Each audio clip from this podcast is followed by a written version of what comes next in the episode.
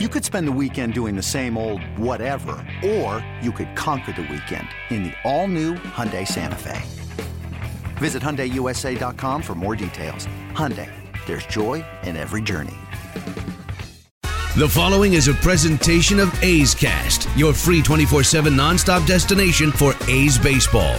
Go to athletics.com slash A's Cast to download the app. Restrictions apply. This is A's Cast Live, your comprehensive look at the Oakland Athletics. Watch the left field deep. Pham going back, looking up. He will watch it fly. And 29 other MLB clubs. 2 2 pitch on Trout, and he blasts one. Way back. Goal for Yelich. Cody Bellinger hits one out. Pete Alonso, he's your home run derby champion. Join us as we take you inside the baseball universe. From spin rate to juiced balls to game changing moments, we have you covered. Spend your afternoon with us next from the town, only on A's Cast Live. A's Cast Live. Here's Chris Townsend. I cannot tell you how much I have missed all of you. I really have. I mean, I've been jonesing not being on the air. It's been crazy having this much time off, but it's great to be back. So much has happened since the last time we were on the air. The Astros are still cheaters, we know that. But Commander Cody got engaged. The A's have a new catcher. No longer are they going to have Jurickson Profar as their second baseman. And we're going to find out here. I don't know when the actual deadline is. Is it at four o'clock? It probably is. Probably is right now. But there is a deadline that we're going to find out whether Blake Treinen is going to remain with the A's or not. So we got a lot going on, and we have some phenomenal guests for you today. So this is what we got going today. Stephen Piscotty is going to join us, A's right fielder at 115. Martin Gallegos from MLB.com at 130. Glenn Kuiper, the TV face of your Oakland Athletics, will be here at 2 o'clock. The Hall of Famer, one of the greatest managers in the history of the game, A's Hall of Famer, Tony LaRussa will be here at 2.30, and Will Leitch will be here at 3.30 from MLB.com. He's written this great article about the best players of this past decade. Uh, don't want to blow the secret, but yeah, Mike Trout's number one.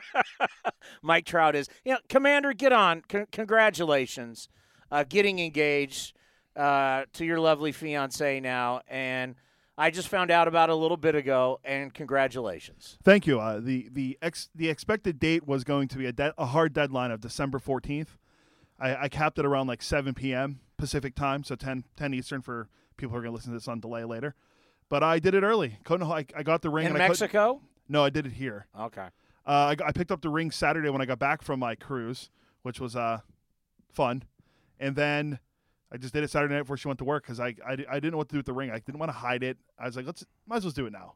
And I, I had a nice. I, I remember that. I mean, it was a long time for me. It was 18 years ago. But I remember when you have that ring, like you're stressed out about it because you don't want to, you know, you're just, you, it's a lot of money. It's a big investment and you don't want to screw it up. You don't want to lose it. You don't want to get stolen. And, and especially if you're doing it when you're traveling, you know, you don't want to put it in your suitcase. Do you put it in your pocket? But you got to go through the airport. So, but congratulations. Thank you. Hopefully, second time's the charm. Hopefully, yeah. Don't screw this one up. I know, like I, I tweeted out yesterday. Um, I'm two thirds away of becoming Ross Geller. Yeah, I mean, So- my aunt Judy was married four times. It's not pretty. Yeah, I'm hoping that this. Let's is, have a this little the end. commitment here. Yeah, this is All the right? end. This is the end. I'm All right, hoping. all right, let's try for this one. I'm 31 years old. I don't know how much longer I can go with if it doesn't. So Jurickson Profar has been traded to the San Diego Padres, according to Jeff Passan from ESPN. And the first thing I say is, thank God. Like I, I, I it was tough watching him play. It really, really was. He's got a throwing issue. He's got the yips. Like a golfer in putting, salute out to the great Ken Korach, who's making his way back to the Bay Area as we speak in the rain. And everybody out there, be safe because this is um, This weather has been awful. Of course, Ken has his book signing with Susan on December 14th. We'll give you more details next week when we're at the winter meetings. But shout out to the voice of summer, Ken Korach, who's uh, making his way back to the Bay Area as we speak right now. But for Profar, it got me thinking because last week I watched Moneyball again, and I watched Moneyball with my kids. And boy, let me tell you, that was a painful experience because we literally had to stop the movie like every couple minutes. it was like it was unbelievable because they just did they, they don't get it, so I had to explain. And uh, Profar reminds me of Moneyball. I like guys like that that got a little hair on their ass. If you remember that scene, it's in the very beginning where the old school styles. He's got an ugly girlfriend. What does that mean? It means he's got no confidence. I'm just saying, his girlfriend is a six at best. That's Jurickson Profar. Not saying he has an ugly girlfriend. Uh, he's married, but Jurickson Profar has been this guy that everybody loved. He was rated the number one prospect in baseball. And I look at Jurickson Profar now, and I'm like, I, no offense, he's not a bad person. It's just, it was tough to watch him play. When you watch a guy who can't throw and hit 218, I mean, if you listen to this show and if you listen to our pregame show and you listen to our postgame show, you knew I was not a fan. I don't know how you can put a guy out there who can't play defense because he can't throw. He's reuniting with A.J. Preller. A.J. Preller is the GM of the Padres. He used to be their big time international scout for the Texas Rangers. And the Padres recently traded their second, their second baseman to the Brewers, so they had a void there. In return, Austin Allen is coming to Oakland. This is not good news for Josh Phegley. As we know, Murphy is going to be the starting catcher. But what you want is a ball club, a, a, a perfect marriage with your catching position is you have one guy hits right handed and one guy hits left handed. And when Commander Cody and I were getting ready for the show and we are talking about this, the first thing I said to him, I said, Is Austin Allen left handed, hitting wise? And he goes, Yes. I go, Well, there you go. That's what they were looking for. I can't look at the numbers because the numbers look phenomenal. Three with, with, with the Chihuahuas, the El Paso Chihuahuas, the AAA team for the Padres. Allen hit 330, 21 home runs, and 67 games. What does that mean? Means absolutely nothing the juice ball changed AAA, the Pacific Coast League. They hit more than 2,000 home runs in in AAA from one year to another. 2,000. So any of these guys who were like killing it down at AAA, you can't really look at their numbers. It's really hard to judge. And the same thing for pitchers. There's good pitchers down there with brutal ERAs. Is it their fault? Are they bad? Now they're playing. Hey, not only are the balls juiced, the ballparks are juiced. I mean, can you imagine being a pitcher up in Reno for the Reno Aces? I can't remember who they're affiliated with. Is it the D backs? I mean, you're up in altitude, you're in Reno. I'll never forget, I was staying at the El Dorado in Reno and you look down and the whole field was covered in snow. It's Reno. Can you imagine pitching in Reno? Your home games? I mean, that's it's Coors Field. So, but I'm trying to get a scouting report on Allen as we speak, but obviously we know that the A's now have their backup catcher. And he's young. He's just 25 years old. I don't know when his birthday is, but he's 25 years old. So you've got two young, what it looks like, stud catchers going into 2020. I like Josh Phegley a lot, but he's an older player. and now you're going to have two young guys, righty, lefty, and you're set for years. And Profar, once again, getting back to Moneyball. I mean, look at everything people thought about Profar. He's a good looking kid, super athletic. He's six feet. He can run. He's got power. But to me, he's not a winning ball player. And I go back to that wild card game. And I can't get this, whether this is fair or not, I can't get this out of my head. Bases loaded. The Rays have already scored in the first inning. They've taken the air out of the building. Profar gets a slider that if he stays in the box, old school guys would take that off the thigh, runs in. Next you know, the crowd is still in it, but he jumps out of the way like it was a 98 mile an hour fastball. And then he pops up. The A's had a chance to answer what the Rays did in the first inning, and he was the guy at the plate, and he's jumping away from a slider that if he wears that, a winning ball player wears that, run comes in, who knows what happens after that? I mean, if you just go month to month on Profar, so the first few games in March, yep, season started in March, he hit 120. In April, he hit 179. In May, he hit 221. In June, he hit 267. In July, he hit a buck 88. August, 237. September, 235. Now, some people go, and I remember people made the argument hey, he's got, he's got 20 home runs. But for me, that really doesn't mean much because everybody's hitting home runs. I mean, if you don't have 20 home runs, then you if you're not hitting home runs in the greatest home run home run hitting era, there's a problem with you. I mean, seriously. Record amount of home runs. If you're not hitting home runs, what are we talking about? I mean, if we had a reg- if we had a regular ball, Profar's hitting what? 10 home runs, 11 home runs and hitting 218 and can't throw? And I just wonder are they finally going to say, Franklin, Barreto, you're the guy? And really commit to Franklin Barreto. There's Sheldon Neuse, who hit. He's a possibility. I mean, we got a long way to go. And, and, and, and, let's face it, when you're dealing with the Oakland A's, everything's fluid. Like you could say this guy's the guy, and by the end of the year, that guy's no longer here. Somebody has replaced him. Someone's doing well. You look at the great runs uh, of recent past, right? You look at who was in the lineup at the start of the season, and then look who's in the lineup at the end of the season.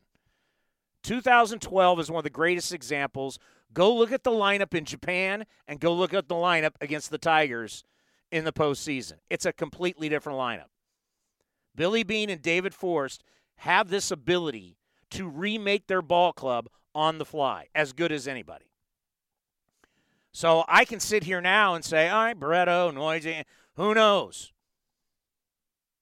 But Franklin Barreto last year killed it in spring training. Franklin Barreto got sent down, and then Franklin Barreto went in the tank. And then Franklin Barreto got better and he came back, but he doesn't get consistent at bats. And if you don't get consistent at bats, you, you're not going to be successful. Is it finally time? The guy that is the centerpiece of the Donaldson trade, is it finally his time? Because to be fair, Franklin's still a baby. It's not like we're talking about an old player here. Franklin's 23 years old. He only got 50 at bats last year. He played in 23 games. Of course, he didn't hit.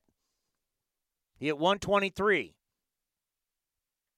and struck out a lot. But if he goes and has a good spring again, is it finally time to make that commitment to Franklin Barreto and say, you're the guy? Because he's entering that age where it's time to put up or you know what. I mean, he's young, but when people project you to be a star, they expect you to be big time. So we'll see if it is his time. Do we have Stephen Piscotty? Stephen, welcome to A's Cast Live here in the off season. We appreciate the time. Of course. Thanks for having me on. Happy holidays. How are they going for you so far? They're going pretty good. We uh, hosted Thanksgiving for our family and some others. I think we had like 19, so it was it was chaos, but it was a lot of fun. And uh, yeah, so it's been going well. You know, that's uh, one of the great things uh, uh, about your job and the jobs that we have is really the way we're able to give back, and especially at this time of year when you know people do need help during uh, during the holiday season. And talk about that, how that kind of that, that responsibility as a major league baseball player, and what you're able to do to give back.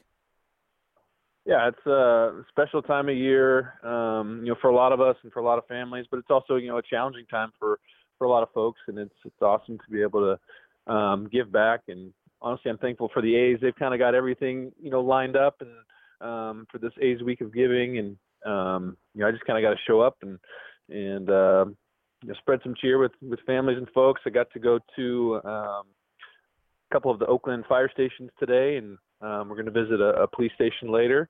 Um, so it's it's great to swing by and, and thank them for, for everything they do and keeping us safe and all that. So um, you know, it's pretty cool. Um, I, I think it's it's really important and um, you know a bit of a responsibility as, as a player that when you're able to give back to make sure you do that. So it's it's really cool. Yeah, the first responders, when we start talking about policemen, we start talking about firemen, and what you're doing today is so awesome. And, and, you know, I always said on my talk show, like, we know our heroes are athletes, but let me tell you something. When you're when you're in need and you're in trouble and you call 911, I always used to joke, Derek Jeter's not coming, right? It's not going to be Justin Verlander. It's gonna, it's going to be one of these guys, and that's why we really need to salute these people.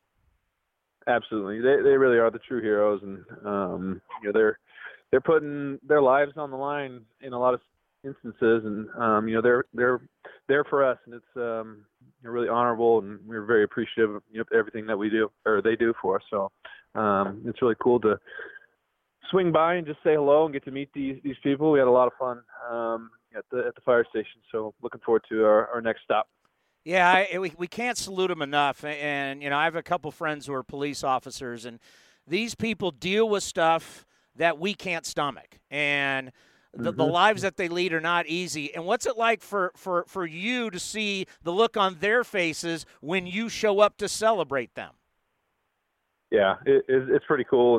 And, um, you know, they're meeting, I'm meeting a lot of, you know, wonderful baseball fans, and they're telling me about all the games that they went to um, you know, it's pretty cool to to hear how passionate they are about about baseball and um, about the A's especially. And um, so you know that that's that's a really cool part of it. And um, honestly, a bunch of great guys. We we sat down and brought some pizza and sat around the table, and it, it felt like a locker room almost. And um, you know, it was a really cool vibe that they were bringing. That um, something I'm gonna remember, um, just because um, it, it was very similar to kind of being in the clubhouse, the Coliseum. These guys are just a, a close knit group. They're around each other, you know, for 48 hours straight at at some times, and you know they live to to learn together and cook for each other. It's it's a pretty cool camaraderie. Yeah, we're in A's week of giving. It's happening all week, and a lot of things going on as the A's doing so much to be a big part of the community. And for somebody like yourself, you grew up here, you grew up local, so it's a little different, I think, for you than it is for most guys. Yeah, I think that's that's definitely true. Um, you know, I was born in Livermore, spent a little time in Pleasanton. Now I'm in Danville, but um, know, I'm an East Bay guy, and you know, I love love this community, and you know, it's really cool to to meet the folks that are serving this community. So, um, you know, it's it's really cool to to meet these guys and and spend some time, and um, just very thankful for all that they do for our community because it's it's a lot. You know, one of the things that's been exciting about doing our talk show here on A's Cast in the off season is is bringing on all the experts who are looking at the A's as a team to be reckoned with, and that they understand back to back years, you win 97 games. That's no fluke. You guys are going to be one of the favorites going in this season. Just how excited are you thinking about 2020 in this ball club? Uh, we're we're very excited. Um, you know, I think we showed last year that this streak or whatever you want to call it was was no fluke. I mean, we're we're getting hot and we're staying hot, which is um, you know really important. Obviously, there's a tremendous young core with the Chapman and Olson and a bunch of guys and Laureano. So um, and with some of our, our great pitchers, um, Luzardo and Puk. So the the future is bright, and um, you know there's definitely some staying power for the next you know five plus years, I think. So um, you know we're we got our sights set on the on the division. We know that how important that is, obviously now, and um, you know, that's that's where our, our all our energy is focused on, and I think it's it's going to be a tremendous 2020 season. I think we're we're ready to to take down that division. And I think for you in 2020, being healthy and being able to play every day again. Oh yeah, that, that's that's a big thing, and um, you know it was very frustrating to to have a couple injuries that, that sidelined me for a couple months. Um, you know I wanted to be out there playing with those guys, but um, you know they picked me up and and obviously did a, a tremendous job.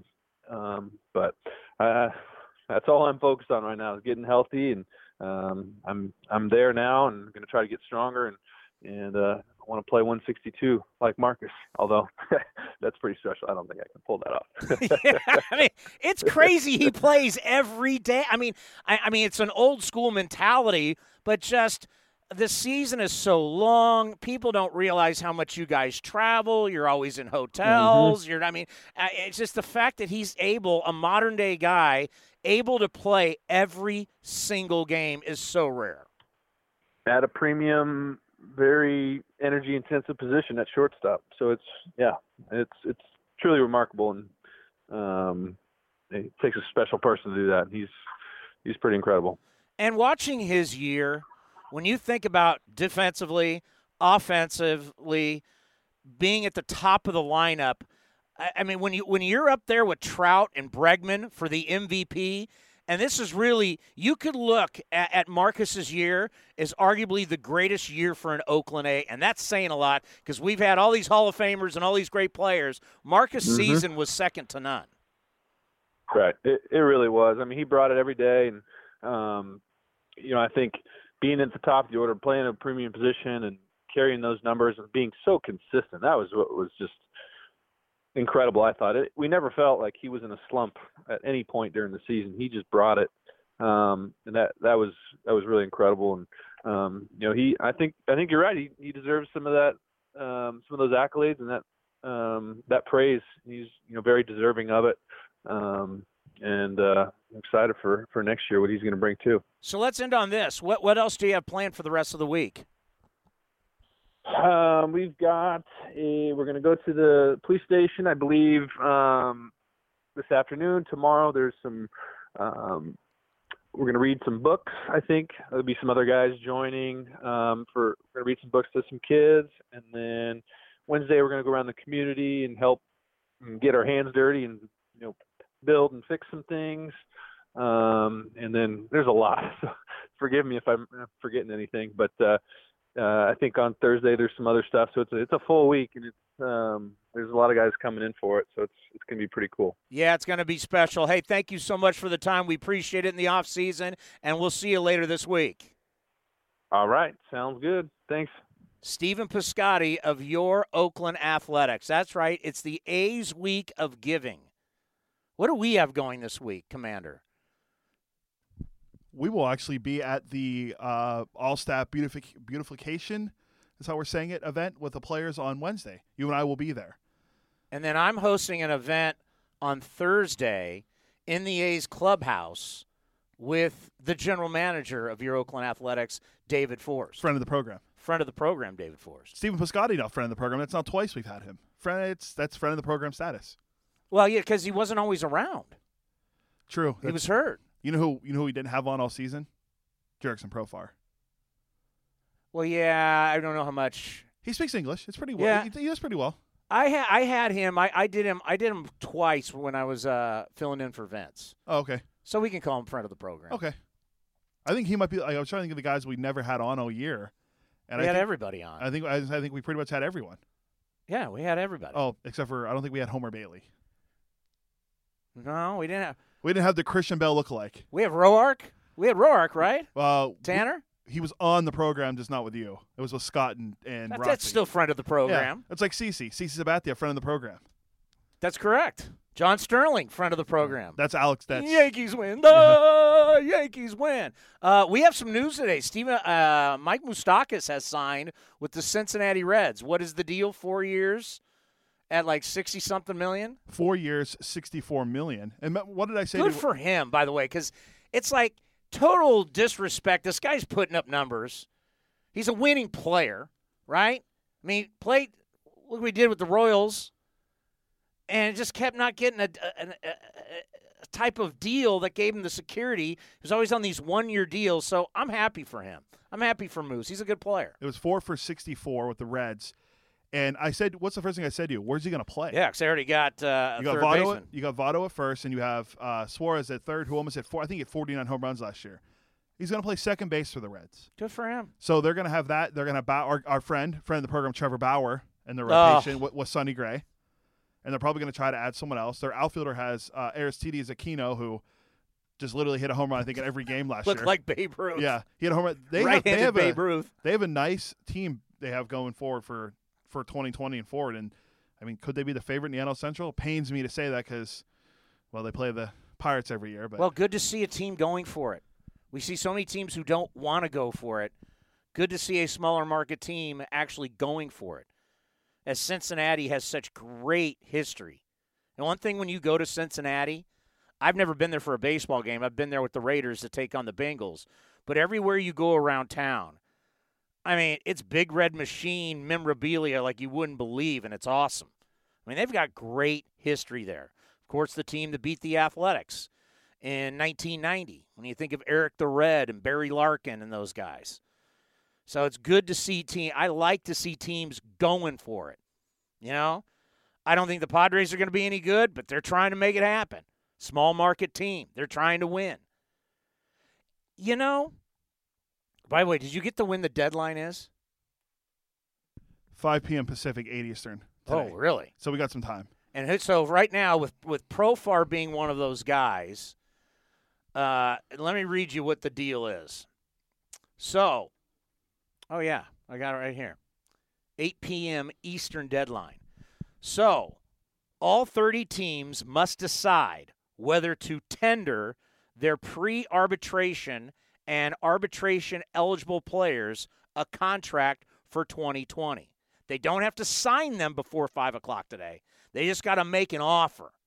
Players who do not receive an offer are considered non tendered and they immediately become free agents. And one of the guys people are looking at in this deal, Phegley's one of them, right? But what everybody's looking at from the A's standpoint, and I saw an article over the weekend where they're like, the A's are trying to cut salary. See, I don't see it that way. I, I, I see flawed players that you don't want to pay big money to. That's why the A's are successful. That's why the Rays are successful. We have a list, by the way, of the worst free agent signings. I mean, the, these signings are so bad. It makes you realize why owners don't want to sign long term deals. There are so many long term deals for hundreds of millions of dollars that are awful. I mean, you end up as a franchise eating a ton of this money. But the one guy people are looking at, and it could, it, we could have Blake Treinen traded during this show. This guy was the most dominant closer of 2018. 2019, he had a 4.91 ERA. 4.91. His whip, I mean, a guy like him's whip should be well under 1.20. His whip was 1.62. He was he was bad. He lost his closer job. He got to a point where Bob Melvin would only bring him in a blowout game, whether the A's were blowing somebody out or they were being blown out. I mean, it's hard to believe. 4.91. And he's projected to make 7.8 million. How do you pay if you're the A's basically 8 million dollars to a guy you're hoping I you know what? I don't even know if we've ever seen something so dramatic where a guy was so great and then the next year was so bad. I'm sure it's happened. This game's been played for 150 years, but it's hard. You got to remember how good Blake Treinen was. Martin Gallegos from MLB.com joins us here on A's Cast Live. How you doing, my friend? What's up, Tony? I'm great. Uh, you know, just enjoying the winter, getting ready for all this uh, hot stove action that seems to be heating up here. Yeah, well, let's get to this uh, before we get to Jurickson Profar. We've got a deadline of a contract needs to be offered to Josh Phegley. We've got a, a deadline for also Blake Treinen by five o'clock. Uh, obviously, with the trade today, it looks like Josh Phegley is going to be on the outside looking in. Blake Treinen is such an interesting name. He was so dominant last year. It was one of the greatest year. I mean, two years ago, one of the greatest years for a closer. And then last year, he just wasn't very good at all. What do you think happens by five o'clock today with Blake Treinen? You know, I think with the projected salary arbitration increase to around, I think seven million, something like that. I don't see how you can keep a guy around and not not make him the closer and and pay him that. You know, I think if there was a way to keep him around at a, at a lower salary, I think they they'd want that. You know, I think they would like to try to see if he can bounce back. But honestly, the the I think they're going to try to look for a trade for him. There might be a team out there who thinks, hey, this guy it wasn't that long ago he was the best closer in the game. Maybe we can try to recapture that uh, form again. But um, my my feeling is he's not going to be with the Oakland A's after after 5 p.m. at that deadline. Yeah, I, I kind of agree with you. And, and, you know, for him, and I think you can also say for Lou Trivino, and there was other guys in the game, how much did this new baseball change for these guys? And I know that, like Lou, we've asked him about it. He doesn't want to make an excuse. But the baseball changed, and I wonder how it hurt some pitchers. Yeah, you know, every time I try to talk to guys about that, they all, you know, they downplay as you as you would imagine. You know, these guys aren't looking to make excuses. Um, but I mean, there was something that changed. Obviously, I mean, it wasn't just Blake Treinen and Lou Trivino. You look at pitchers around the league, all of a sudden getting crushed that you never saw before. Um, you know, guys like Edwin Diaz in New York, even he was he was on a level like Blake Treinen um, with the Mariners, and he goes to New York, and, and he he kind of kind of a similar similar downfall um, there. So we saw with a lot of pitchers. I think it certainly had an effect. Um, to what degree? You know, it's hard to tell. I mean, look at the the Astros and the sign stealing thing. That could open up another can of worms of, of what's going on here with the with the pitchers getting hit a little more. But um, certainly, it had an effect. I, I, to what degree, I'm not sure. Jurickson Profar traded to the San Diego Padres, reuniting him with A.J. Preller for a 25 year old catcher, Austin Allen, who had a big year in AAA, but it's hard to read those AAA numbers. I mean, the big thing about Allen is he's a left handed bat to go with Murphy, the right handed bat. What'd you think of the trade today with the Padres? I think it worked out well for the A's. I think, you know, obviously Profar would have been a guy that potentially, if he comes back, he wasn't going to be the everyday second baseman. At, best, he was going to be maybe a utility guy um, that could platoon somewhere. And to get a guy like Austin Allen, who I've heard is a really good hitter, the defense maybe not that great, but you have a a great young defensive catcher in Sean Murphy, so you really just need a guy who can who can serve as a adequate backup. And I think it's a plus that he's a left-handed bat because you can kind of semi-platoon there, and he's he got a lot of power. I mean, I think he's hit, combined to about 60 homers over the last three years in AAA. So to get that for a guy that you were just going to cut ties with pretty much um, in a few hours, that's that's a good get for the A's, and they also get the player to be named later. So um, it was good that they were able to find something because I think we talked about it in the last time I was on your show. There was no real way that I could see Profar going into the next season as as an everyday second baseman with the Oakland A's. It just last year just showed defensively and offensively it was just way too much of a hit or miss thing throughout the year. There was really not a whole lot of consistency there on either side of the of the dish diamond. So um, it was good that they were able to find something there. Now they got plenty of in-house options to to fill in there at second base. They could go out and find another more experienced second baseman. Um, but there's options there. They have they have they have depth there, which enabled them to make this move. Yeah, I mentioned it earlier. I said, hey, there may be a plan going in, but by the end of the season, everything's always fluid with the A's. You, you, you never know what kind of move Billy and David are going to pull off. And, and the thing about Allen, too, is a left handed bat, and now gives you another pinch hit option for, for Bob Melvin. So I like to see that. But it, it, it just is it is it Franklin Barreto's time? Is it finally put him out there and say, you're the guy?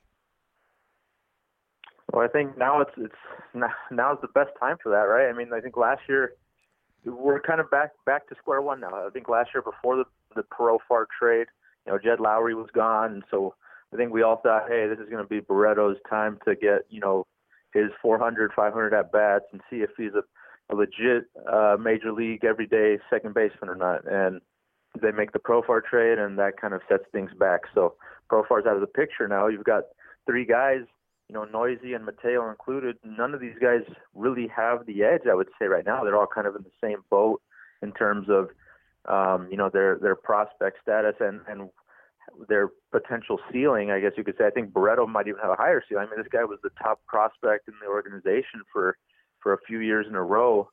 Um, and he, I think he's you know, he's obviously still talented. He's obviously still super young. I think he's only 23. So um, the, the talent is there. The youth is there. You know, he's he's shown flashes. It's just you never have seen it in the big leagues. You never seen him get a chance to play every day in the big leagues. So um, if, if there was ever a chance to do that, it's now. There's also a chance they could trade him, but um, if if it were me, I, I would I would see what you have in him because if if you trade him somewhere else and he goes off and he shines, then you're going to think of you know what could have been. So um, you might as well just find out now if you have something in him. And you know you've got a great lineup regardless. I mean, you've got the type of lineup where if he struggles early on, it's probably not going to affect you too much because one through eight, the rest of the eight guys, you've got one of the best lineups in baseball, I think. Yeah, it's gonna. Hey, competition. Competition is a great thing, and you mentioned three names there. There might be other people coming, but uh, always like to see competition in, in, spring training when basically your your infield is set, except for second base. So next week we're heading to the winter meetings, and Major League Baseball has a big cloud over it right now. Everywhere you go, Everywhere you look at, they're talking about the Houston Astros. They're talking about cheating. And now you're going to this big event, and everybody likes to go when it's in San Diego. You know, what do you think about Major League Baseball and what what we're looking at with the Astros 2017, 2018, and I bet they're looking at it in even 2019. It's to be a it's to be a interesting scene there uh, for sure. Um, just you know, there hasn't been a whole lot of whole lot of other news to come out from it other than you know the initial reports when it first came out. Um, you know, Manfred came out and, and and said, you know, he didn't think there was any any reason to look into any other potential situations elsewhere with other clubs except the Astros. Um, but you know, who knows? Um, you know, I think there's always, I think certain situations where, you know, a team might look to to gain an advantage. Um, not necessarily looking to cheat, but just looking looking to, to you know use their resources, you know, well, you know. So um, uh, we'll, we'll see how it plays out. I mean, there, there hasn't been a whole lot of whole lot of news to come out of that, so I would expect the winter meeting is where you you hear a little bit more development on that, a little bit more on potential uh, potential discipline towards the Astros. I don't I don't know exactly what what could happen there. Um, you know, some people were talking about taking away their their World Series. I don't know if it'd go that far, but um, I, I would think something is going to be handed down, and I would, I would, I would expect it to come, you know, pretty soon here in the in the coming month, if not the winter meetings, you know, coming up here pretty soon before spring training. Yeah, because it's uh, now now we're starting to get these articles where pitchers are now coming out. You know, Mike Fiers first brought it up, but there's you know there's guys that got beat up by the Houston Astros.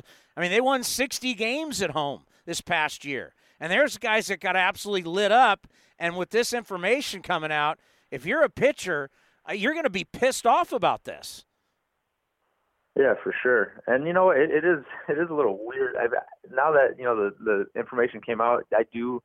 It does seem weird when when uh, you know the A's specifically when they would go to Oakland. You know, there were some games where you could just tell you know they were on a certain pitcher. Um, they they they kind of it's like they like like I said they knew what was coming. Um, so uh, it, it's interesting. I, I know I know pitchers don't like. It. I've I've heard guys talk about it. You know, just amongst themselves off the record. Um, you know, didn't really you know thought maybe something might be going on. Um, you know, who knows? You know, we'll, we'll see what what they hand down on them. But it's obviously a, issue that you know, has to be solved. I mean, that it's just not fair, downright not fair. Mean, like like you mentioned, all those games that they that they won because of that advantage. It's you know, it changes it changes the course of the season. Hey, we always we'll see what, we'll see what they decide to do. Yeah, yeah. there's going to be a big. They're going to come down hard on these guys because if you don't, Rob Manfred looks soft, especially after what he did. You know, he he, he punished the, the, the Red Sox for the Apple Watches and then told everybody don't do it again and then you find out people were doing it and they're probably doing it more than just 2017. He's going to have to come down hard. Hey, buddy, we always appreciate you stopping by. Happy holidays, and we'll talk to you soon. Hey, same to you, Tony. See you soon, man. Martin Gallegos from MLB.com. There's a really good article on The Athletic about this. And it came out, when did it come out? Molly Knight wrote it. I think she also covers the Dodgers, right? Molly Knight came out on November 29th, and she's got quotes from pitchers. Marcus Stroman tweeted, This is crazy. Noah Syndergaard, I'm shocked. How about this from a player who pitched against the Astros? If a team is using cameras and decoding your sequences for live relays, you're losing a war that you weren't informed of your own participation. Think about that. Think about all these guys that went into Houston, got crushed, and they're like, they were hearing things. Multiple teams. Can't say this enough.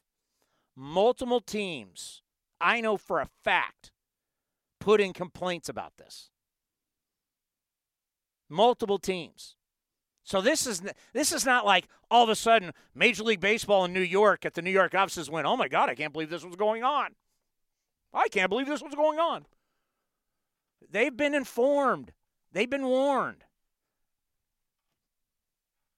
And they need to do something.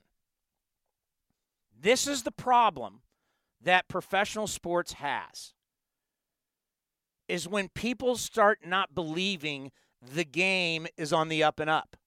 It hurts your sport. I mean, I'm not going to go with the whole it's like professional wrestling. That's a little too harsh. But if people don't think the competition they're watching is on the up and up, why why, why am I going to spend all this money to to to go to these games, watch these games if I don't believe what I'm watching is real. If you got somebody who visually can steal signs, that's fine. But when you start using electronics, cameras, watches, TVs, and, and, and literally you can't believe how dumb they are. The fact that they sent out an email to their scouts telling them to film the dugouts. They left a paper trail. Once again, we're dealing with a lot of smart people, but they're not business savvy. Yes, they may have degrees from Harvard and Yale and Stanford and Northwestern and all these great schools but they're data people. They're not true business people. Who in the world would put an email, put it in writing, and it takes only one scout to say, I'm not doing this, and send it to Major League Baseball and turn you in? That's what happened. The email's out there. We all get to see this email. How dumb could you be? It shows how blazing they were about this. You're sending an email to your scouts hey, cheat. Help us cheat. And I'm proud of some of these scouts. Some of these scouts said, no, I'm not doing it because this is my career. I may work for the Houston Astros now, but I could work for the other 29 teams, and I don't want this stain on my career. Good for these guys. Major League Baseball is going to have to come down really, really hard on these guys. I don't know the future of Jeffrey Luhnow. AJ Hinch, Alex Cora. I mean, what do you do? If you're going to send a message, just taking away draft picks, what does that do? If we believe there's teams doing it, well, obviously losing draft picks is not enough to deter them.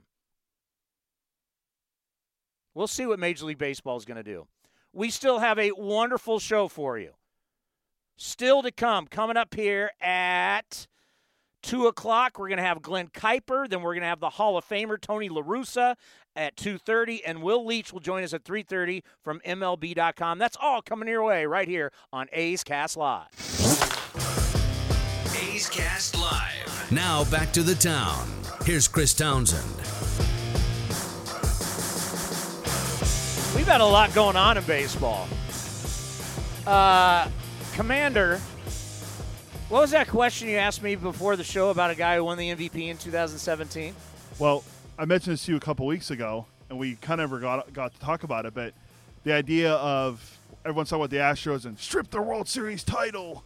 Well, what about Jose Altuve's 2017 AL MVP award that he won? Now, I'm a huge Altuve fan. I think everyone knows that. But it's something you have to think about because of the sign stealing and all this stuff. And um, you don't agree with me. Uh, I don't have to think about it. I think it's crazy. Stop it. Check the numbers. And since you haven't checked the numbers, I'll do it for you. Home and away. Jose Altuve, the year he won the MVP, 2017. I'm just going to go down the stat line. You tell me. At home, he had 296 at bats. On the road, he had 294. On the road, he scored 65 runs. At home, only 47. He had 112 hits on the road, only 92 at home. He had 23 doubles on the road, only 16 at home. Three triples on the road, only one at home. 15 home runs on the road, only nine at home. 46 RBIs on the road, 35 at home. He beat every single category. He hit 381 on the road to just 311 at home. An OPS of 1,082 on the road versus 834 at home. Sounds more like they were cheating on the road for him to win in 2017 than they were at home. I I I, I too am a big Altuve guy. Anybody that's 5'6", 165 pounds, and doing what he does, he's a great player. Stop the nonsense. You're not stripping the guy of his MVP. 381 on the road, 311 at home.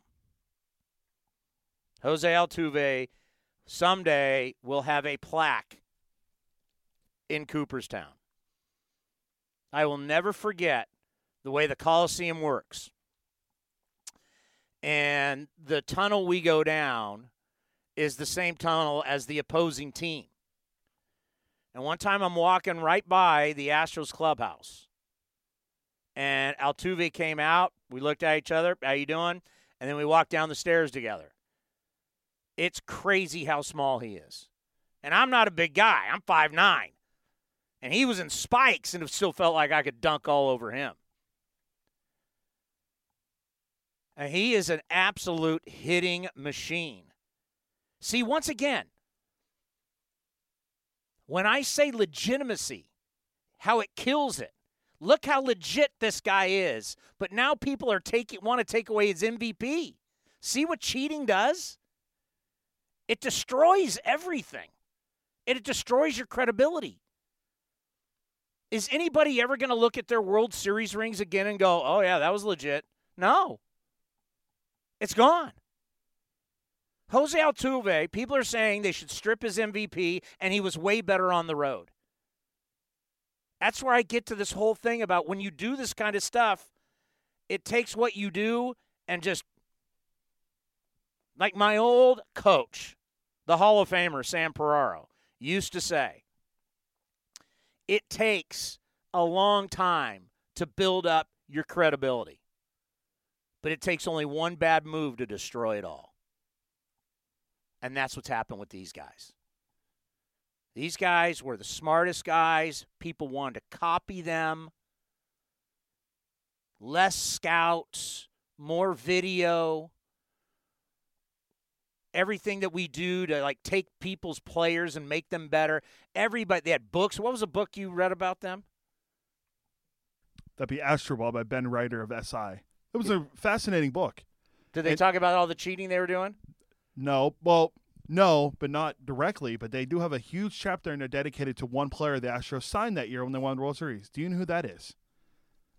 I That'd didn't, be read, I didn't read the book. that'd so- be the manager of the New York Metropolitans, Carlos Beltran, Oh. and how he helped oh. guys with being able to break down film and all this stuff. Not mentioned there from what I remember is banging on trash cans and stealing signs. whistling. yeah, none of that stuff was mentioned there that I remember, but there was a big chapter dedicated to Oh. him. How about some of the signings? You see Drew Pomeranz? Pom Pom Pom Pomeranz? What are the Padres thinking? Four years, thirty-four million. Grandal to the White Sox. We're gonna have some move. We're gonna have some movement here. Definitely at the um, at the winter meetings. Teams are teams are not looking to sit back. Look at the Braves. They've been super aggressive. The Cincinnati Reds today with Moustakas a four-year deal. We're going to see some movement, and the sticking around and waiting until January, February doesn't. That's a trend that I think only lasted two years. I think it's going away. A, a team that's I brought this up to you, a team that's being mentioned a lot. The New York Mets are linked to Starling Marte from the Pirates. Josh Hader's name has been thrown around. Josh Hader. So that's a guy that is interesting because Brodie Van Wagenen used to be his agent. So, and the, what do the Mets need? Bullpen help. Well, I mean, are you really going to acquire him and not put him as the closer over Edwin Diaz, who was he? There's a guy. Remember, you're talking about a guy that was so good and fell off. Diaz last year, after the year he had 50, what, 58 saves, but it's a train wreck last year with the Mets. Yeah. So then you're talking about bringing in Hader what to be a setup guy. You can't do that. Hader's a much better closer than him. But you brought up a good point earlier before the show started. You think he's going to be a guy that tails off because of the uh, overusage. I agree 100% on that. Yeah, that, you start to see it, and that's why we talk about the inconsistency of bullpens. Is you you, you get a guy who's red hot, and you ride that guy, and you ride him. You Andrew Miller, ride him, and then all of a sudden, one day, his stuff's not the same. And Hader, God bless him, and it's something that you really, I mean, you love the guy that says, I'm going to take the ball, I'll take the ball every day. You need me to go an inning and two thirds. You need me to go two innings. You need me to pitch every day. I'm your guy. But at some time, at some point, there's going to be wear and tear. And I, I just, I don't know if it's next year or it's the year after, when it is, but it's very to see a guy be dominant with power pitching out of the bullpen and do it for a long, long time when he when he hauls in a, a, a ton of innings and outings. That's what's up with these full max guys. They're going full max, and it ends up you only got so many bullets in the gun. And he's one of those guys. That, but you know what though? If I'm looking to win it, do I want him in my bullpen next year? You bet. Good for the Mets. Bad for the Brewers. Brewers are a team that maybe be maybe in regression coming up here. Well, I mean, you already lost Moustakas. You lost Grandal. You could lose Hader. And I talked to you last week. I did a buying or selling question to you, and it's something they need to consider. Maybe not right now, maybe the deadline if they're struggling, about trading Yelich. They have a really bad farm system. And that's something they need to rebuild if they want to be good. They're not a team to go out and spend a ton of money. David Stearns, their GM, has said that. They're not a team that's going to go out and spend a ton of money on starting pitching. They have to develop it. You haven't developed a If starting you're not going to win, you should trade Yelich. Yeah, and you haven't developed a starting pitcher and ever forever. And you're, You're- not and you're not going to be able to use 8,000 relievers in, in September now, thank God. That's the last two years. That's what's carried them into the postseason. Is they they used a bunch of relievers, and they they've gone on. I think they're what eighteen and two going to the playoffs this year, and it's just You know how much that drives me nuts. You, you play a sport one way for a full season, except the last month, and you change everything. That I love is going away. They- now let's see how good the Rays and the Brewers are. that's uh that that be the 2019 Baseball America Organization of the Year Tampa Bay Rays to you. You know what? I, I questioned that. That so that was award given out when? Uh, well, they just gave it out today. I saw the Rays tweeted it out, and our friend Marc Topkin from the Tampa Bay Times tweeted about it. I wonder if originally that award was going to the Houston Astros, and they had to switcheroo. Yeah, that's I was thinking about that too. It's like if the Astros win the World Series and all this stuff doesn't go out, they're clearly the organization of the year. But now that oh this all this stuff comes out and they lost in the World Series, it's like hey the Rays are a good story. They don't make, they don't spend any money. Let's give it to them. Coming up next, G Kipe, our buddy Glenn Kuiper, right here on A's Cast Live. This is A's Cast Live, your comprehensive look at the Oakland Athletics Watch the left field deep. 29 other MLB clubs. 2 2 pitch on Trout, and he blasts one. Way back! Goal for Yelich! Cody Bellinger hits one out. Pete Alonso, he's your home run derby champion. Join us as we take you inside the baseball universe. From spin rate to juiced balls to game changing moments, we have you covered. Spend your afternoon with us next from the town, only on A's Cast Live. A's Cast Live. Here's Chris Townsend. It's a very special week. Got a lot going on here on A's Week of Giving. We'll be back on Wednesday from the offices, Jack London. Thursday, I'm hosting an event with David Forst, the general manager of the A's, from the A's clubhouse. Should be interesting. Because the last time I saw the A's clubhouse, it was blocked off because of Raider football. So I wonder what, because they, they take everything out of there, I believe. Steve Vucinich packs up and heads to Arizona, and then, of course, everything's in Arizona. Do we have him? Glenn, how are you? Hey, Tony, how are you, buddy? Uh, en- enjoying uh, the holidays, kind of crazy. Just before you know it, Thanksgiving snuck up on us, and the next thing you know, now everybody's got Christmas lights up. Man, this this has all happened pretty fast. Yeah, it's it's it's. I I, I can't get into the Christmas lights before December first thing. I've never been able to get into that. I there was people in my neighborhood that had trees up before even Thanksgiving. I was like, that that Yeah. that that's a little aggressive. Yeah, can't do it. See, we we sort of have a. Uh, we're a little bit lucky in our household. Our daughter's birthday is uh, December third, which is tomorrow. So our plan is, well, we can't start celebrating Christmas before our daughter's birthday, so no lights go up before December third. So that's like a a Kuiper rule in our household, and it works pretty good. Yeah, I like it. I like it. So the Athletics making some moves, and we might have even more moves today as Blake Treinen and Josh Phegley will be. They they need to be offered some type of deal. If they're not, they Yeah. become free agents at five o'clock. But let's start with the uh, Jurickson Profar deal. What'd you think of the trade? Well, I, I, you know, just and I just saw it that I know it just happened. Um, listen, I, I don't think the A's were going to offer him a contract. So, to me, if you can get anything for somebody that you're not going to offer a contract for, and in this case, you get a left-handed hitting catcher, right? Um, you know, I think I think that alone makes it a good deal. And we don't know a lot about um, Austin Allen, but we do know that uh, you know, he's young, he's got some pop, and he's a left-handed hitting catcher. So the fact that you probably weren't going to offer a contract to to Profar just because of what the number would have been, you know, somewhere between five and six million, I don't think they were going to pay him that. And you got something for him, so that that's a win right there. Uh, if if nothing else happens, uh, but if you think about getting Allen being a left-handed hitter, you wonder if that doesn't affect the Phegley situation. Um, because Murphy's your guy, so everybody else is playing for a backup spot. Um, so I got to believe that that kind of comes into play with the Phegley thing. So we'll see what happens. What is it, just three hours away, right? Yeah. And, you know, isn't one of the nice things about covering this team right now that you really don't have any holes? You really, that the core of the team is set. It's been a long time since we've had an off season like this. Yeah, yeah, that's a. You're right because you don't really what what position are you worried about? You're not. There's not a there's not a position that you're concerned about. At least I'm not. I think you got a pretty good player at every spot. Um, you you like your rotation. You you got high hopes for young kids.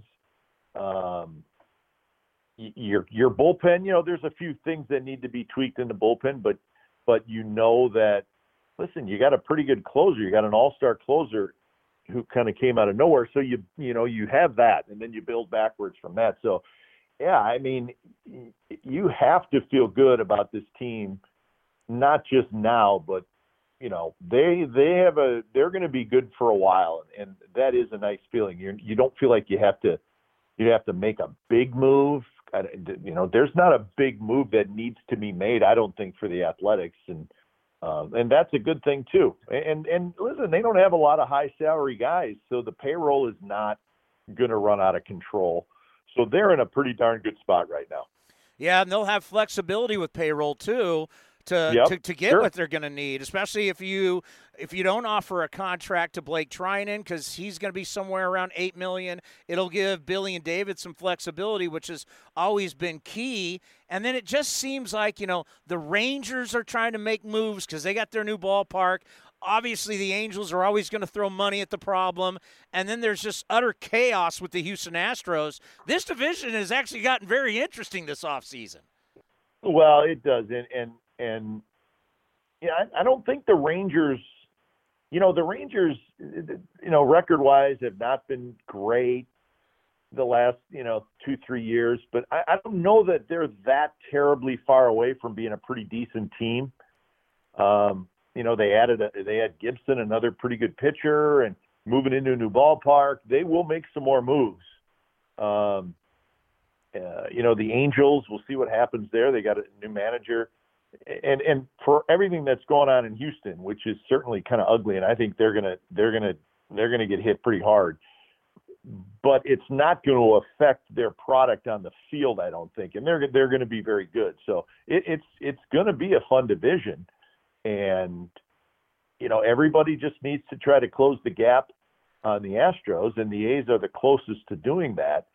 And and listen, at this point where the A's are at, it would not surprise me at all if in 2020 they won the division. I mean, that's how good I think they are, and I think they they can be. Um, so I think it's going to be a super fun year. Yeah, I, am with you, and we've been talking to a lot of these, you know, the, our national guys that we bring on here on A's Cast Live, and they they all know that the A's are going to be a team to reckon with, and it's start to have the mentality of hey, let's just stop trying to be the team that just gets there. You can win a World mm-hmm. Series. Mm-hmm. You can win a division. You have to believe you can do it. If you believe you can do it, then you can do it. Let's stop talking about wild card and just getting in. Let's talk about getting to the big dance and bringing it home. Well, that's right. I, I don't, you know, I don't listen.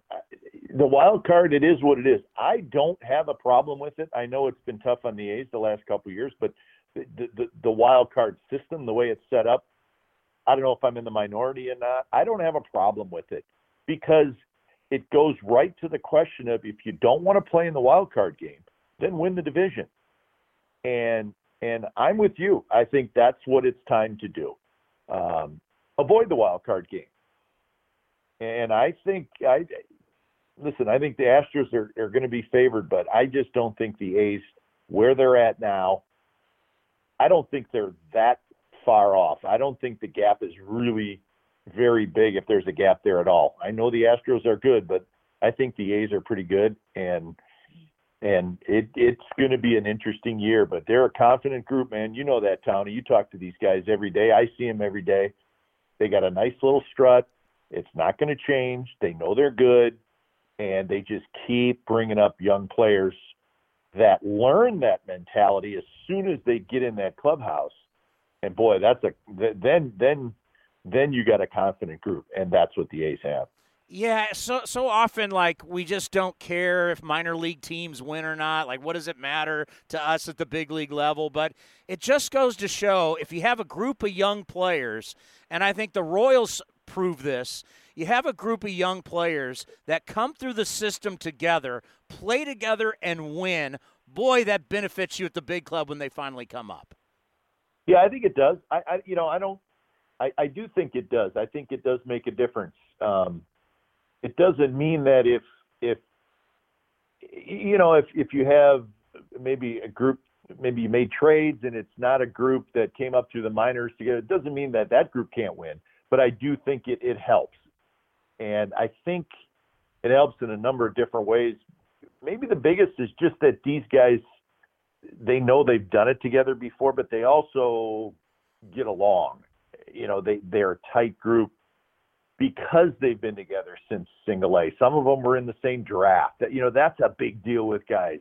You know, hey, we're in the same draft. You know, um, so you see that it's it's a pretty tight group, and a lot of that has to do with coming up in the minor leagues. But then you you have that combined with new guys coming in and that you know that's kind of where the leadership comes in it's where the manager comes in making sure that the new guys quickly blend in with these guys that have known each other for five or six years. And it always seems to be a pretty seamless transition into the A's clubhouse. And, and I do think that makes a difference. Speaking of you in the draft, I, I recently was talking about how you have one of the greatest spring training stories. We haven't heard it in a while because you never talk uh-huh. about you never talk about yourself as a player, but a lot of people should know you did play minor league baseball. But please tell the story your first day at spring training with the San Diego Padres. Uh, yes, it, I did. I played two years in the minor leagues, and I was not very good, but at least I got to play. Right? I mean, that's yeah, that's, exactly. That was exciting, right? So, yeah. So first day of spring training, 1986 Yuma, Arizona. Um, the manager, I don't remember who it was. First day said, "All right, all the second basemen head out. Let's take some ground balls." So, so they kind of split us up into three different groups, and my group had four people in it.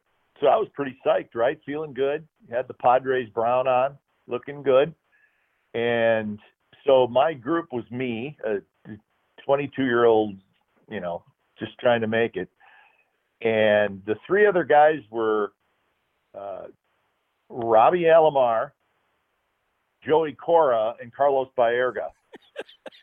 so I started fielding ground balls, and these guys were like fielding them between their legs, and and I was, you know, getting short hopped and handcuffed, and and I looked around, and I'm and and and I was 22, and these guys. I mean, listen, Carlos Baerga was like 17. Uh, Joey Cora was a little older because he was a college player. Robbie Alomar, I think, was 18. And these guys were doing stuff that if I would have tried to do, I would have snapped an ankle and blown a hamstring. And and I remember thinking, okay, you know what? I made. I, I think I'm just going to enjoy my time in the minor leagues. I don't think I'm going to make it to the show, but I'm going to have fun and just play and and, and not worry about it. And and you know, is is frustrating as maybe it was when I said, "Wow, these kids are doing stuff that I can't." Maybe it was good. You know, maybe it it it lessened the stress of trying to perform in the minor leagues. But uh, yeah, it was the it was the Cora, Baerga, Alomar, Kuiper group taking ground balls. So not good for me. Not good for me. First day of spring training. Uh-oh. First day. First day. yeah, it's 96 degrees in Yuma, and I'm like, just, I mean, I just wanted to shut it down right there. Not happening. Yeah, Not happening. Yeah, but you know what? Long term, you did make it to the big leagues. That's right. Those guys aren't A's announcers, are they? No, no, no. Ah, forget them. Look at your great career.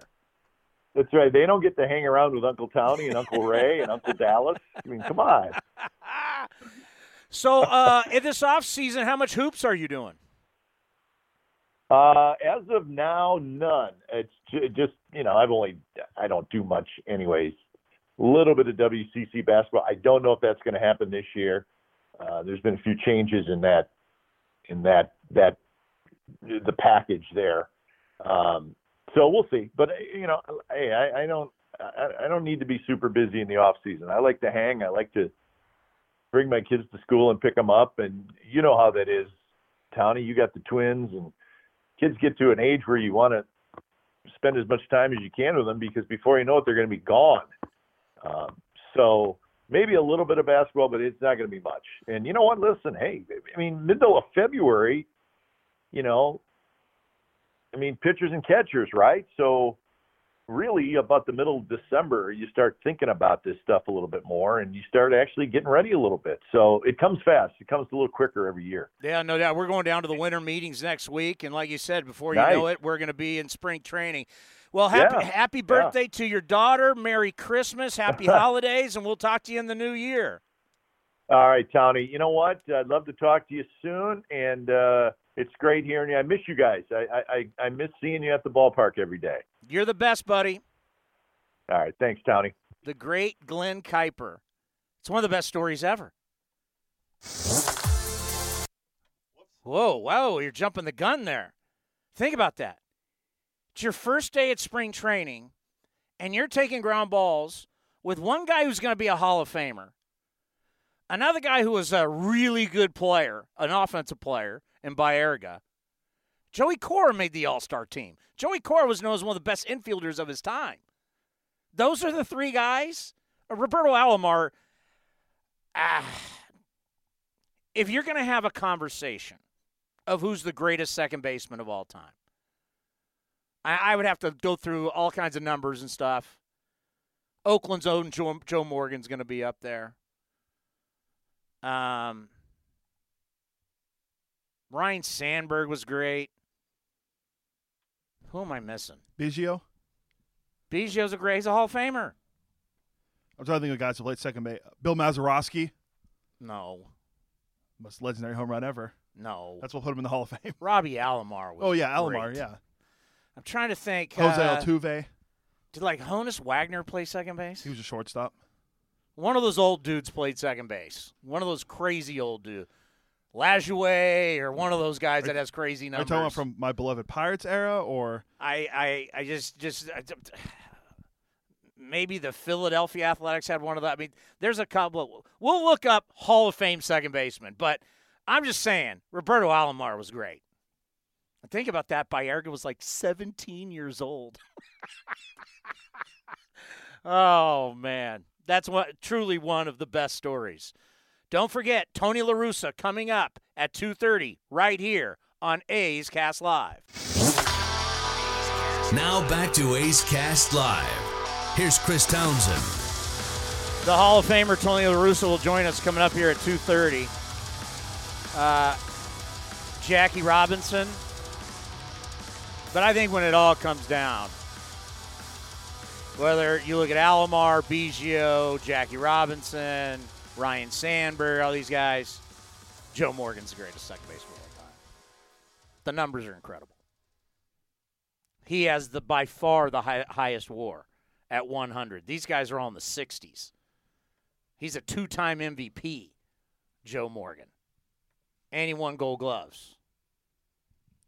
I'm just looking at modern day players, and I think of Jose. We talk about how, we think Jose Altuve is going to be a Hall of Famer. He's won an MVP, six time All Star, three batting titles.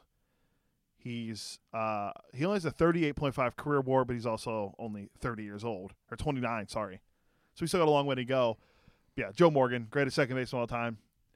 Then for me, it's close between Robbie Alomar and I think Craig Biggio gets no, uh, he gets the credit, but I think he deserves more credit for playing second base. But he started out as a catcher and he played some left field. I, I like both those guys, but I'm with you, Joe Morgan, 100 percent number one. We forgot about Rogers Hornsby too. That's what I'm saying. There's like the, I couldn't remember the order. Like these old guys. Did he play short? Did he play second? What did he play? Because those guys' numbers are pretty stupid too. Yeah, let me pull up Rogers Hornsby. Oh, I Uh, guarantee you, Rogers Hornsby's numbers are. And these guys didn't hit home runs, and they got crazy numbers. Uh, 127 WAR. That's, Yeah. that's like Mike Trout numbers. Uh, 300 career home runs, a 358 career hitter, uh, 1584 RBIs, a 1010 OPS, and a if you're an advanced analytics fan like myself, a 175 OPS plus. Let- okay, let's just say this: Joe Morgan is the modern day greatest second baseman because Rogers Hornsby, two-time Triple Crown winner, two-time MVP, seven-time batting champ. I mean, that's that's a pretty good career. Yeah, that's I mean, the 358 career hitter. I mean, that's nothing to scoff at. You only hit 358. Back in that day, if you didn't hit 358, you weren't sniffing the Hall of Fame. So a guy that doesn't care about batting average likes to see 358 on there I mean, you got 300 home compared runs. to Jurickson Profar hitting 218. that not Hall of Fame numbers. Oh man. So wait, hey, you talked to Tony, Tony La Russa, the Hall of Famer, the A's Hall of Famer, baseball Hall of Famer, one of the greatest managers of all time. You talked to him about ARF. They're having a a big thing coming up here. Yeah, they are, and he he talked about the guys that are going to be a part of it. He mentioned a few big names. Um, some McGwire guys going to be there. Mark McGwire. Um, I think Dave Stewart. I, I heard he was a pretty good A at one point. Dennis Eckersley, All these guys friend of the program. and then uh, you got a couple guys that are surprises to some, maybe. Uh, you got maybe the greatest catcher of this era, Buster Posey. That's Stop sarcasm. Uh, but he'll be there, three-time World Series champion. Bruce Bochy will also be there. So Tony's gonna talk more about that because he was mentioned in a piece by Dan, Daniel Brown in the Athletic talking about how coaches. Tony's like um, believes that coaches should be in Hall of Fame. So he had you know legendary Dave Duncan pitching coach and how he helped so many guys. And the article faces is around Ron Wotus, the third base coach, former bench coach of the San Francisco Giants, and how he helped. And he's been with the Giants since like the '80s, and how La Russa believes that coaches should be in the Hall of Fame. And Tony also has the new role as the senior advisor with Joe Maddon, those dudes down there in L.A. So a lot to talk about with Tony. Yeah, the uh, I I agree with him. You know, I mean, you think about some of these guys; they're so instrumental in being phenomenal coaches, and it happens in all sports. I mean, think of you know Bill Belichick. Bill Belichick was a incredible defensive coordinator and was a defensive coordinator of one of the great defenses of all time. And as right now they're doing the top 100 NFL guys, as you know, he is mentioned on there. If you see the the promos for it, where he says, "I was I was fortunate to coach the greatest defensive player of all time in Lawrence Taylor." You know, he goes on to be a Super Bowl winning head coach, and we now look at him as arguably the greatest NFL coach of all time. But let's say he never got the opportunity to be an NFL head coach. Was he good enough to be a Hall of Fame defensive coordinator? George Seifert with the 49ers? When you think of guys who are just like incredible coaches? I mean, Dave Duncan. Look what Dave Duncan did for, for a Hall of Famer in Dennis Eckersley. Look at what Dave Duncan did for Dave Stewart's career. Look what they did in St. Louis. I mean, these guys should get credit. Like we mentioned, Bill James. People who change a sport. That's why Tommy John should be in the Hall of Fame. Tommy John won 280 something games and had the surgery that changed the sport. Remember, the Hall of Fame, no matter what sport we talk about, is a museum about the history of the sport. And the people who get put into this museum are the people who helped change the game. If you helped, like Tony La Russa changed baseball, that's why he's in the Baseball Hall of Fame. And people helped him do that, just not the players. So I, I, I agree 100% about what is going on uh, you know, kind of a movement here to say, hey, listen, there, there's people that should be there in Cooperstown. And I love the fact that Tony's sticking up because someone like Tony carries a lot of weight when you're you're trying to make this movement. But you think at Dave Duncan and what he did in his career, he helped build Hall of Famers. He helped build great players who won World Series. He should. Guys like Dave should be in the Baseball Hall of Fame. And we do have the Hall of Famer, Baseball Hall of Famer, A's Hall of Famer. Tony La Russa joins us here on A's Cast Live once again. Tony, thank you for taking the time today. Well, I'm looking forward to the conversation. I think it's a, worthwhile one. Yeah, I, you know, I think of what Dave Duncan did with you and what you guys did and helping players like turning around Dennis Eckersley and helping him be a Hall of Famer, bringing in Dave Stewart, who won all those big games for you, what you guys did in St. Louis with your pitchers and your championships. I was mentioning like defensive coordinators and offensive coordinators in football, guys who win Super Bowls. These coaches should be allowed to have their name etched in history, and I think Dave Duncan's a great one because what he meant to you, he should be in the Baseball Hall of Fame. Well, I agree, and you know, one of the uh, careful things that you do is when you brag on Dave, and he deserves every bit of it. You know, you don't want to disrespect other coaches, pitching coaches, because there's been some really good ones over the years. Uh, in that same conversation, Dave and I were were in in uniform early in our career when we ran into Charlie Lau, and if you think about what's happened with hitters are now not only hitting for average but for power. A lot of it has to do with Charlie's ideas about weight shift and getting through the ball and extending. So I think the point is that you know the hall is a is an unbelievable place and uh, writers and broadcasters are recognized and I, I I think it's you know really really important that coaches uh, get the same kind of recognition and every organization has their key guy. I mean, that's why I think we always, a lot of us are talking about would get every organization to recommend their candidate because, you know, like a George Kissell and a Dave Ricketts from St. Louis, and I know Toronto talks about Bobby Mattick. So every organization has them, and they deserve to be recognized. Yeah, I like that idea because, like, for broadcasters, we have the Ford C. Frick Award for all the great play-by-play guys is you could you could develop a ward like that, Tony, and that's how we could honor these guys and get them into the Hall of Fame. Yeah, and I think the uh, you know sometimes uh, players of that have got you know more time away from the game. Remember, in the old days, uh, coaches were more friendly to the to the manager, and they were they were useful, but they were not as critical. But that's because in those days, you know, you had your work through, you work your way through as a player through D, C, B, A, double A, triple A. So you had, you know, four, five, six years experience, and a lot of guys in the minor leagues were the ones that were teaching you how to play. Well, for a long time now, at least for the last, you know, 30 years, uh, we've been rushing young players in.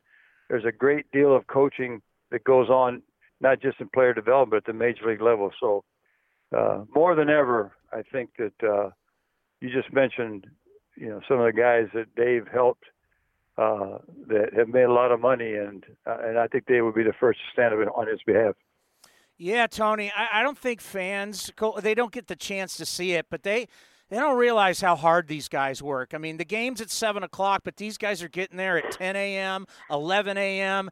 They're out there helping guys, whether it's throwing bullpens or it's batting practice or it's in the cages. And, and now with so much video out there that these guys are watching, and you know as a skipper what all the work these guys are putting in to help you guys win. Well, that's, that's a great point to make because with this uh, onslaught of information comes you know the responsibility to to learn it, you know, look at it. And in baseball, six months, you know, every three days you're playing somebody else. So the uh, the responsibility to to try to get ready for a series is just really awesome. And and you know they usually get to the park at 12, and they leave at 12. And the game is about the players. That's why the Hall of Fame. I always felt you could just recognize managers saying on Saturday rather than Sunday, but it is about the players. But the coaches uh, the work ethic and their expertise. They go hand in hand now, and you finally have to have a certain uh, personality that you keep your ego in check, and it, you're all about making them better. This is not about you.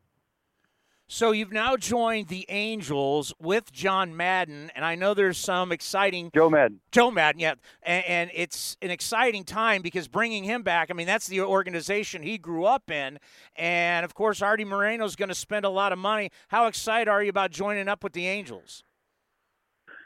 Well, I'm excited for a lot of reasons. Uh, you know, I know my, my brief time with Major League Baseball after I retired. Uh, and I had a chance to go around and see the different teams. I met Artie, and I realized, I mean, he has a as much of a passion for the game of baseball as anybody that's an owner or ever has been. So, you know, that's that's fun to be around somebody who just understands how great the game is. Uh, at the same time, uh, you know, Joe, uh, I'll give you a Dave Duncan quick story here. Uh, back in the '90s, uh, Dave and his wife Janine went to uh, some clinics in Europe when he came back, he told me, he says, "Man, there's a guy that I just spent two weeks with. It's really a great baseball man. This is in the '90s."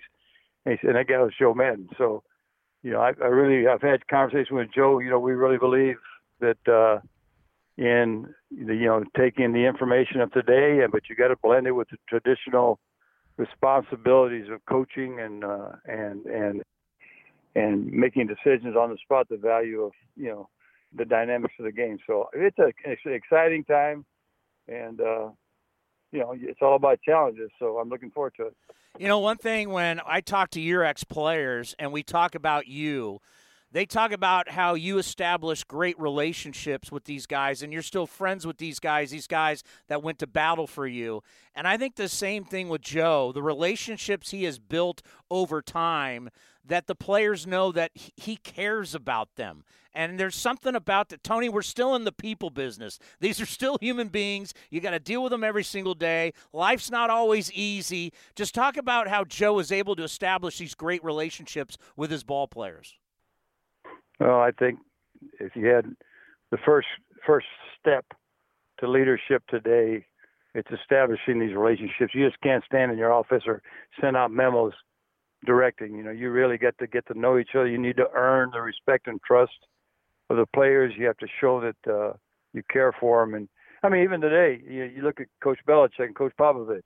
You know, they've been doing it for years and years and years, and and their players swear by them because not just that they're smart, but because they've earned their respect and they have this uh, brotherhood type of relationship. So Joe, you know, Joe has done that, and that's one reason that uh, not just the fans of the Angels, but uh, our whole organization is very excited to have him as our field leader.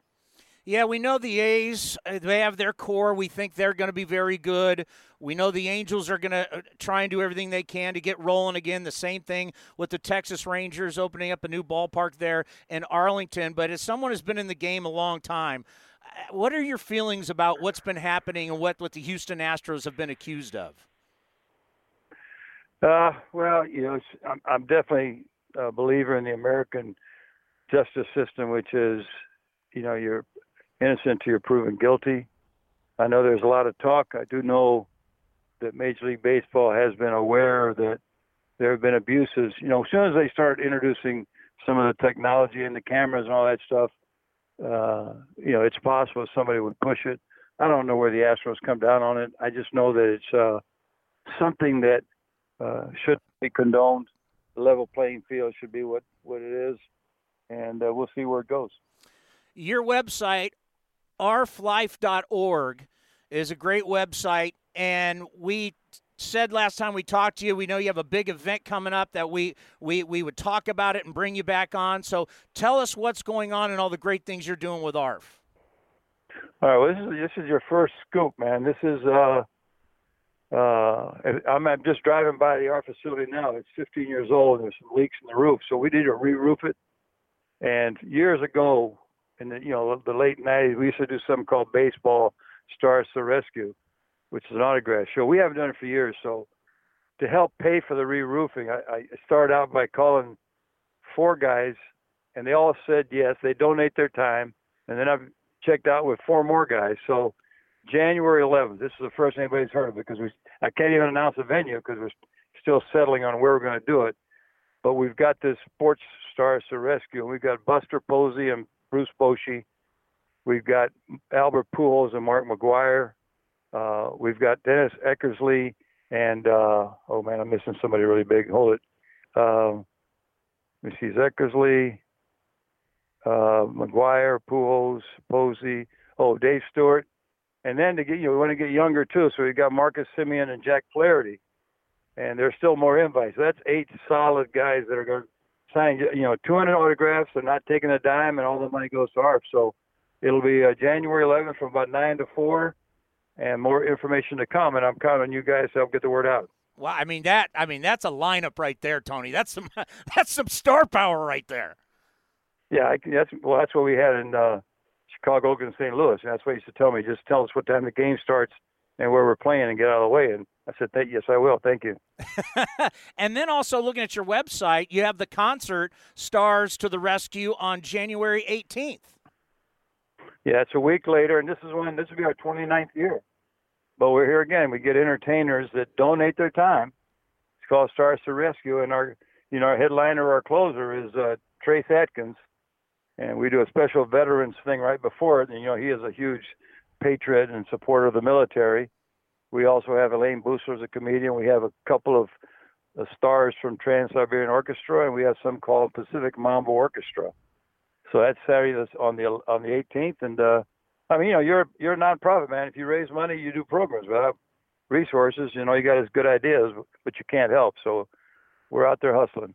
You know, it's amazing what animals do for you in your life. You know, we, we have a puppy, and to see what this puppy means to my wife, what this puppy means to my kids, and it's just like pets are so good for the soul. And it's been proven scientifically that if you have a pet in the house, it's going to make spirits a lot better. And just talk to that, Tony, how getting these animals into homes means so much. It means so much for the animals and it means so much for the people who take them on. I think it's probably the way we distinguish ourselves. I appreciate you for mentioning that. Because um, we started out, you know, Elaine and I was mostly about, it was all about people rescuing animals. We were just, just traumatized by how many uh, tremendous companion animals, puppies, dogs, and kittens, cats were being euthanized. But uh, in about the third or fourth year, we started realizing that more people understood the value that they have improving the quality of our lives. So we added that animals rescuing people. So uh, we do that now with uh, a lot of our volunteers. I think last year, you know, when you go to hospitals and senior homes away from their uh, families, uh, I think we're at uh, over 200,000 people were being reached. Well, eight years ago, we started also putting veterans with PTS with dogs, and uh, and the dogs we rescue are all just going to be euthanized 24 hours later. So it's called saving lives at both ends of the leash, pets and vets. And uh, here again, you know, it's it's magical. You just said it. I didn't. There's there's no medicine. There's no machines. You put that companion animal in your lap, or you when you come home and it's unconditional love. Uh, and scientifically, whether it's your blood pressure or other ways that you measure the improvement of quality of life, it's it's like a miracle, but it happens. So you got the concert on January 18th, and then you got all these great players, former and current, going to be getting together and signing autographs for you on January 11th. When do you think you'll be able to announce the venue? Well, I'm actually driving right now to one place. So I'm hoping to nail it down, but uh, you know, we've uh, we're trying to estimate how many people might come, and that's kind of the. But I would say by middle of the week, end of the week for sure. All right, Tony. Anytime you need us and you, you need help promoting any of your events, you, you know we're here for you. Well, you make sure you get the A's, get that email list, blow it out there with the information. Because, like I say, we got Stu and Mark and Eck and uh, and Marcus and maybe more. You never know. All right, we will promote it. Thank you so much. You, have a uh, hopefully, you know what? Hopefully, we'll be able to talk to you. But if we don't, have a great Christmas, happy holidays, and we'll make sure we get people out there on January 11th. All right, pal. Appreciate it. Thank you. The great Tony La Russa, the Hall of Famer. Yeah, I mean, what these pets. We had our cat for 17 years. 17 years. Unfortunately, Riley, we had to put him down. And then now we have a dog. Spencer and what the dog means to the family. It's it's unbelievable. It really is unbelievable. What do you got? You have a dog, and what's your dog's name again? The commander.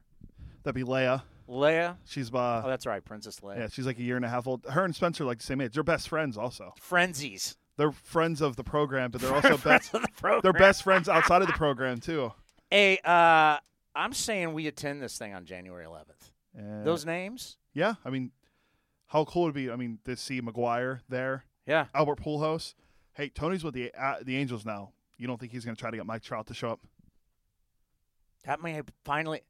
That Non, might be our f- non-friend of the program, Mike Trout. we have tried. Swear to God, we have tried for years, even before we started A's Cast. I tried to get him on the old station I was on. I tried to get. I mean, it's like Trout, bro.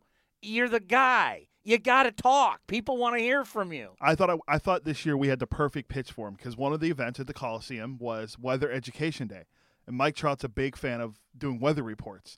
I thought this is perfect. The Angels are in town on the day of the Weather Education Day, and the Angels are like, yeah, sorry, Mike's kind of like over that now, and he's talked about it too much, and it's like, again, like you got to learn to market yourself, man. You're the face of bait. You're supposed to be the face of baseball, but you and Mookie Betts, like you guys aren't getting yourself out there enough. Like Mookie Betts is a great personality.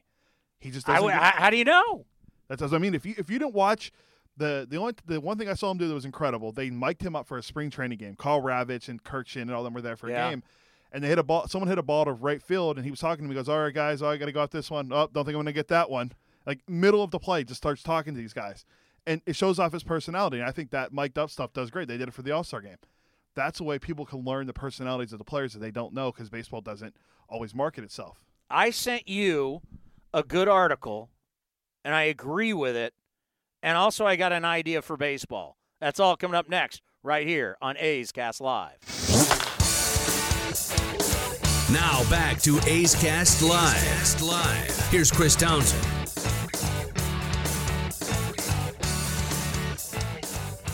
All righty. It's always great to have the Hall of Famer on, Tony La Can the Angels buy their way back into it? I, I, I just wonder. I got a great buying or selling question on that. You're gonna be blown away with the information I read earlier. Oh my! I'm gonna be blown away. By the way, you know what Major League Baseball should do? They should really get together with everybody from presidents to the head of PR.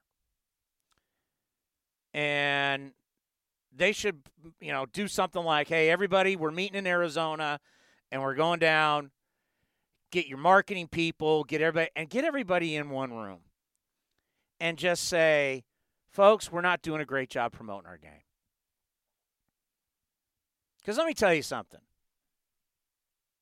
When the president of the organization, I don't care how much money you make, I don't care if Mike Trout is making 438 million, whatever it is.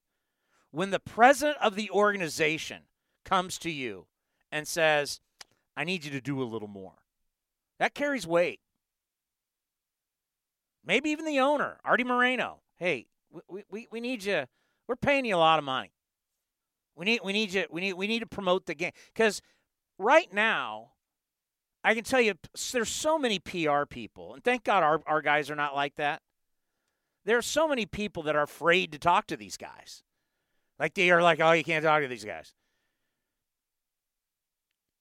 You know, the quarterback of a football team talks each week. Derek Carr talks to the media every Wednesday. It's every Wednesday, I think it is. I mean, Jimmy Garoppolo, you know, Tom Brady. Tom Brady talks to the media. Tom Brady has a radio show. Nobody in baseball has got it better than Tom Brady. Much as I love baseball, nobody's bigger than Tom Brady. If Tom Brady can talk to the media once a week, you can talk to the media once a week because they're making it to a point because the baseball tradition is we open the clubhouse you can go in and talk to these guys well if the guy is never around and the guy's always hiding and you're not benefiting our game. You have to benefit our game. And as you mentioned commander miking up guys during spring training. You know, the one thing that's going to change baseball is gambling. When, when I don't know when it's happening, but at some point, you're going to be able on your phone at the game or at home are going to be able to be like, guys on second base, I can bet X on whether he scores or not. That is going to be the future. That is going to get, even though millennials don't love gambling, I think people will get into that. That's like a that's that's like better than fantasy. I think that will be something big. But getting your guys out there and having them talk and making them available. You know, these huge series, Houston comes to town. Do we get to talk to Verlander? No. Why not? Why, why, why can't he speak? And all these, look at the Golden State Warriors. The Golden State Warriors figured out all right, everybody wants to talk to these guys, and they want to talk to them after every game. So, you know what we're to do? We're to bring out, I'm, we're to bring them out. Sometimes together, sometimes by themselves. So that's why, like when you're watching NBC Bay Area and they're doing Warriors post game live, well, now you don't know who any of these guys are on the team, but uh, the last few years, they bring out Steph after every game. Draymond, Clay, Durant, they all came out and talked after every game. And makes it easy. You bring them out, everybody gets asked them a few questions, and then they're gone. Versus everybody huddling around inside the locker room, waiting for a guy to get out of the shower. You allow them to shower, you allow them to do their business, they come out for a couple minutes, and that's it. Well, I, I know we do that in baseball, but I, I think you need to treat it more like football, where Mike Trout comes to town. You know, at the beginning of the series, Mike Trout's going to talk to a group. We we've got we've got a media room that the A's and the Raiders both use. You can bring him in. All right, guys, you got three minutes. I mean, you can't take three minutes out of your day to speak to the local media. Like I said, every quarterback gets on a, a phone call. Every, okay, first of all, every quarterback is going to at least hold a media scrum every week at home. Every quarterback is then going to have to call in to the opposing team's media. I don't know if a lot of people know about this, but the head coach and the quarterback will both call in. Sometimes it may not be a quarterback if your quarterback's not any good and your best player is like a running back. But for the most part, like for example, take the Raiders or the Niners. Each week, it's going to be Shanahan, Garoppolo, it's going to be Gruden, it's going to be Carr. And they're going to call in to the whoever you're playing. Like last week, uh, Ravens for the Niners, Raiders, Kansas City. Carr's going to call in, and Gruden's going to call in, and they're going to be asked questions by the Kansas City media. Well, why can't we have something like that? I mean, you can't get Trout to talk. It's like eh, you need your star. Your stars have to lead the way. Stars matter. And I think for any of these guys, you know who's a pretty good talker? Bryce Harper. Bryce Harper's very engaging. Not easy to get him. Why not? If I can get Tom Brady, you want to go down to what Tom Brady's done in his career versus any of these guys? Like any anybody in American sports history you want to you want you want to go down with the 42 year old. He's been slumping a little bit lately, but you want to go down what he's done. He's a six-time Super Bowl champion. He's a four-time Super Bowl MVP.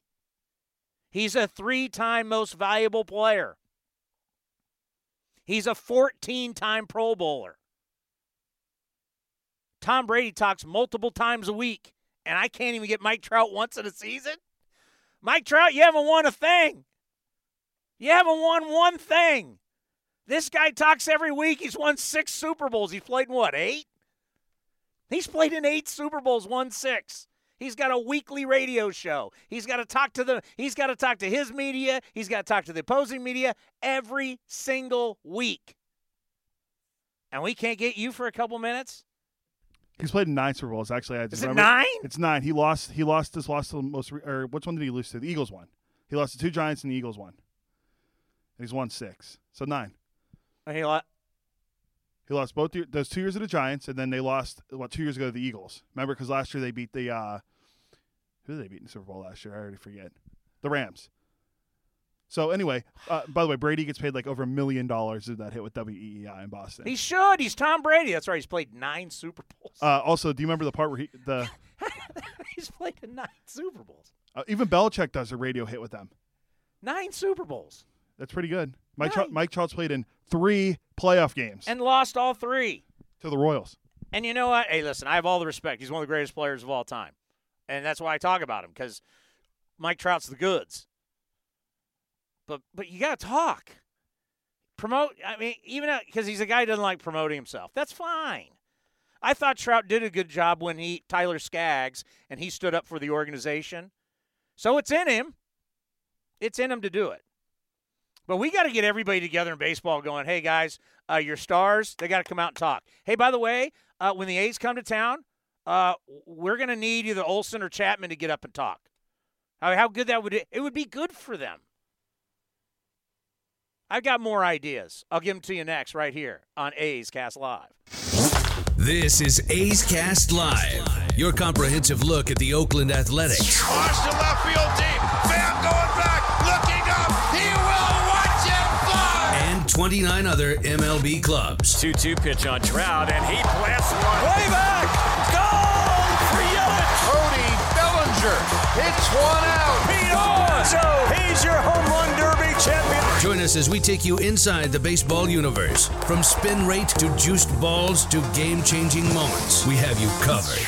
Spend your afternoon with us next from the town, only on A's Cast Live. A's Cast Live. Here's Chris Townsend. Two years ago, if you would have told me Blake Treinen was not going to be with the A's anymore because he wasn't very good and you didn't want to pay him eight million, I would have been what?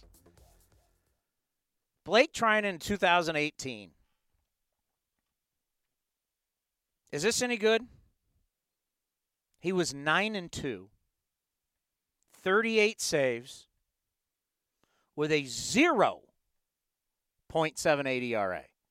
A 0 in 68 games. He struck out 100 batters in 80 and a third. Blake Treinen was an all-star. Blake Treinen was sixth in the Cy Young ballot. He was 15th in the MVP. Blake Treinen got MVP votes.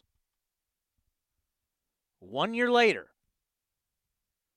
he's six and five, 16 saves with a 4.91 ERA. Shocking. Struck out 59 guys in 58 and two thirds. I mean, you talk about a dramatic change. And it was hard, you know, people want, is he healthy? I mean, the velo was there. He got hit. And I don't know how. Like how do you how do you hit a ball that's going 68 uh, that's going 98 miles an hour and sinking? Like how do you hit that? It, it was it, it's it's crazy. It's crazy to think that we could be learning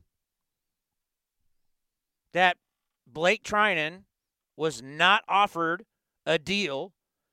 A deal has to be offered by 5 o'clock today. If not, he's a free agent.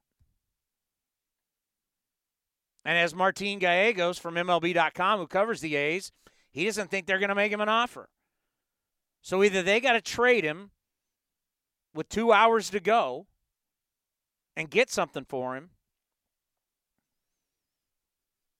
Maybe they do make the offer. We don't know. Maybe they believe they can fix Blake Treinen. I mean, wouldn't that be wonderful to have Liam Hendriks and Blake Treinen together being dominant? That's like the old Blue Jays, Ward and Henke. That can, that helps you win a World Series. I mean, if you had the durability back, you had the nastiness back, and you had two guys, you're locking down eight nine, seven, eight, nine. I mean, for Bob Melvin, my God, if you could get Lou Trivino back going, then you have three guys for the end of the game. It'd be amazing. I, if, if I remember, if I recall correctly, a team has done this already. That'd be the Royals four years ago. How they won a World Series? They had three guys that were elite at the back end of the bullpen. Wade Davis closeout games. You had Greg Holland and you had Kelvin Herrera. All through gas. What do Trivino, Hendriks, and Treinen do? It, they all throw gas, and they all throw, and they were all great at one point. And those guys are the Royals, though, were just unbelievable. Now those guys have moved on to be closers for different teams. So it could be done if you can get those guys back. The A's, I mean, they should be the favorites. When Are you willing to pay him eight million though? Me? No, but I've seen. I mean, I just seen a. Well, I've seen I, the track record of him from the past years before. If you if you exclude last year, I also. would I would pay the guy, the guy that went nine and two with a zero point seven eight ERA. That guy's a no brainer at eight million. I mean, he's a no brainer. I mean, he still has a career. I mean, for reliever, the ERA under three is still pretty good. I mean, he has uh, he's had a nice career. I mean, he got a little. I mean, he came up to the majors he was about 26. So I mean, he's been pitching in the majors since 2014. But I mean, even Baseball Reference has they have him projected as a bounce back candidate with a 3.77 ERA. I mean, that's that's not that's not where you want a yeah, guy like him to be. Yeah. But still, it's better than the the almost five he had this year. So Baseball Reference projects a five and four record. Record doesn't for a reliever. Uh, 14 saves and a 3.77 ERA. For a team like the A's, you can't pay 8 million to that. So we got 2 hours. Will they, you know, Josh Phegley has to have some value. Has to. He had a very good year. Threw the ball well, hit, I mean, he's not he's not Johnny Bench, but I mean, he was pretty good, right? He was respectable. At one point during the season, wasn't he leading the American League in RBIs earlier in the For year? Catchers, because he had that career that career game in game, Pittsburgh. was it eight? Eight nine, RBIs, yeah. yeah. But yeah, he had a great year. I mean, I mean has he not? I mean, to me, watching him every single day, and knowing all the catchers that are out there, there is a spot for him, if not potentially starting. Yeah, and he hit what 238 last year. And he but then again, why am I? You know, if I don't think the because with the A's making the trade today, if you're just joining us, Jurickson Profar is now with the San Diego Padres. Padres send to the A's Austin Allen, a catcher, left-hand hitting catcher, because that's what, as we talked with David Forst and knowing Billy Beane through the years, every everybody wants a right-handed hitting catcher and a left-handed hitting catcher. And what Austin Allen brings, he brings pop. We've heard he's not great defensively, but he's not going to play every day. Murphy's going to be the starting catcher. But what Austin Allen does, it gives you now a left-handed bat off the bench. So if Bob Melvin wants to pinch hit, and then on days where you're going to rest Murphy, Allen can serviceable behind the dish, I guess. I'm trying to get a scouting report on him but uh, he can hit. He can hit for some power. So you don't need Phegley. But now that I, I'm talking my way through it, I mean, if I'm another team, I'm like, I know they're not going to pay him, so I can just wait for him to be a free agent. I think the same thing with Treinen. But here's the thing if you want him, right now, there you could exclusively be dealing with the A's. Once they're free agents, everybody's in play. So how bad do you want and how bad do you think these guys can, you know, if you want Phegley, you want Treinen, are you willing to give something up for them? Or do you want to play the waiting game, let them become free agents if they think, if you're a, another team and you think they're not going to make that offer and they're going to become free agents? And how many teams, because there are a lot of teams, you know what? Coming up, there's a whole new philosophy. it, it is pretty interesting what's going on in the game of baseball today. And some teams, it's a big strength for them. We'll talk about it next right here on A's Cast Live. A's Cast Live. Now back to the town. Here's Chris Townsend. Boom, boom, boom. Good to be back here on A's Cast Live. Will Leitch from MLB.com is going to be joining us. And he's got a, a, a good article about the best 10 players of the decade. And yes, Mike Trout is number one. But the names, I mean, these guys are. It's a who's who of list. So I was thinking, you know, the one thing that certain teams are doing better than other people is that they look at, at your assets. Let's call players assets. And they look and they go, you know, if we get this guy, we could make him better. It's become a great skill in the game. It's one thing the Houston Astros have dominated where they go, give me your Verlander, give me your Cole, and we'll make them better. Give me your Greinke. That's why I wonder if there's somebody like that out there for Blake Treinen. You know, it's like we can fix. It's like a car. It's like we can fix this we can fix the car, put new parts in it, and it's going to run better and it's going to run faster. And that's, you know, with Blake Treinen, is somebody out there like that? Or do the A's feel? That's the thing. It's like every, you know, we're we're acting like he's for sure gone. He's not for sure gone.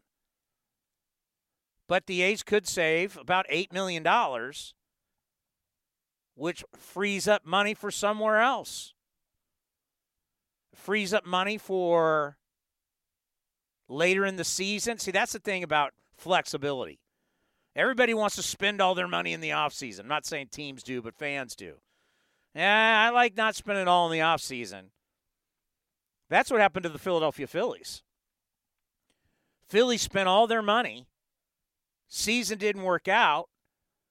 And so the talk was at the deadline, they didn't have any money to spend. Didn't they didn't want to spend it. So that was that was a problem for them. It's always better to have a little money left in the kitty so when you need cuz you're going to need some help. You're going to get you're going to get to the trading deadline and you're going to need hey, you know, right now, we don't know what second base is going to look like. We don't know. So could there be a second baseman out there on a team that's not winning that the A's could pick up at the deadline? Well, they might be able to do that because they have extra money that they didn't pay Blake Treinen. But then again, you look at the deal Pomeranz got. Pomeranz got paid. And it wasn't like Pomeranz had a great year. He had a great second half. That led to four years, 34 million with San Diego. Like when I saw it, when did that go down? I think I was in New York at the time. Uh, I w- want to say it was like I saw it on the cruise. It came up on the ticker on ESPN at one of the bars, and it was like Padres are going to deal with Drew Pomeranz. Then I'm like, I'm looking like four years, thirty four million. But it, I think it was like last, like, I want to say Tuesday or Wednesday. It was before Thanksgiving. I thought. Okay, maybe I wasn't on the road. Let- just let me re- check. I just remember when it popped up on my phone, I went, "Are you kidding me?" Mark O'Brien. A lot of people out there might in the baseball world might know Obi, who played baseball at San Jose State and was the head coach at Santa Clara and coach at Stanford. He's now in the agent business. I believe he's the one that still represents Drew Pomeranz. So maybe we should get Obi on to talk about the deal and about getting deals done right now.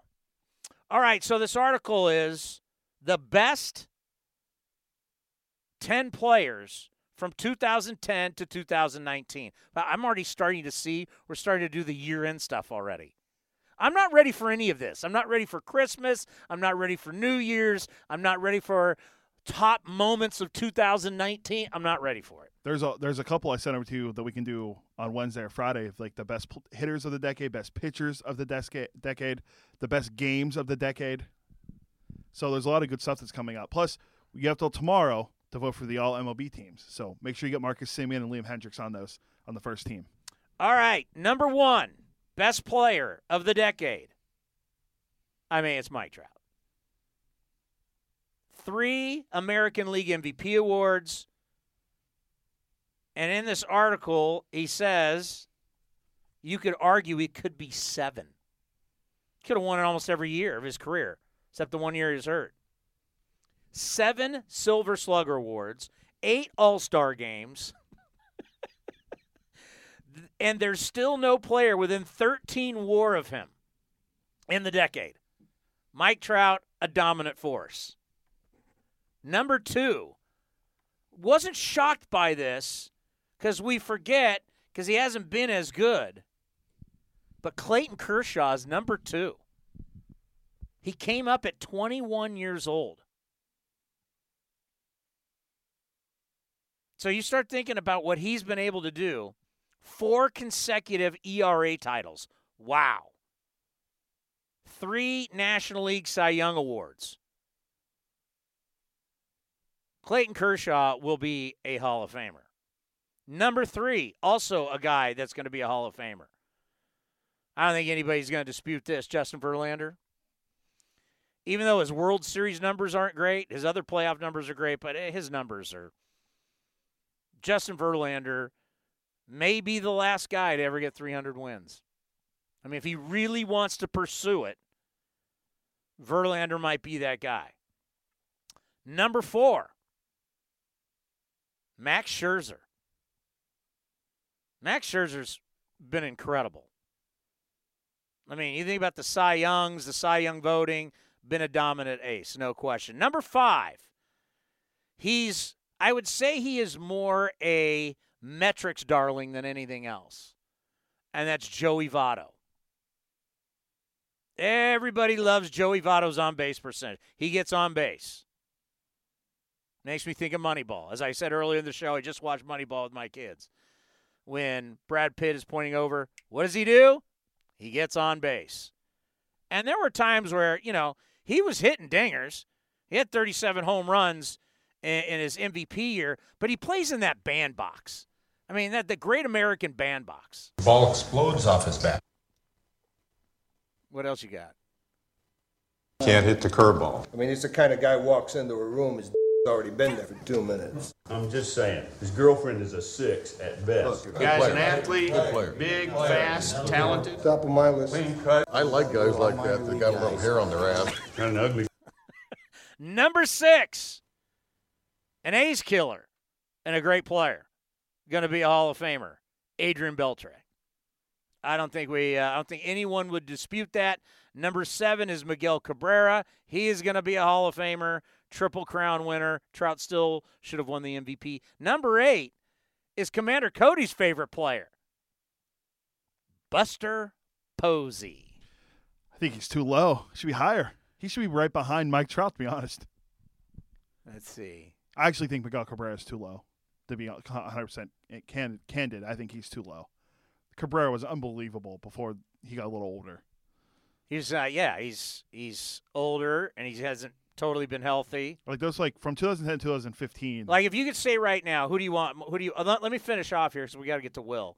Uh, number nine, Chris Sale. Never won a Cy Young, which is crazy. Pretty dominant though. Yeah, he's but- crazy. he's a nut job. Uh, and number ten, I thought this was a little too low. Jose Altuve. A lot of people forget he was on those really, really bad Astros teams. that Lost 100 games in a row, three years. Really bad. 100 games, three years in a row. Yeah, they were really bad. But he's won an MVP. He's hit over 340 twice. He's a terrific defensive. All right, so quickly going down the line here Miguel Cabrera or Adrian Beltre? Ooh. I would go Cabrera still.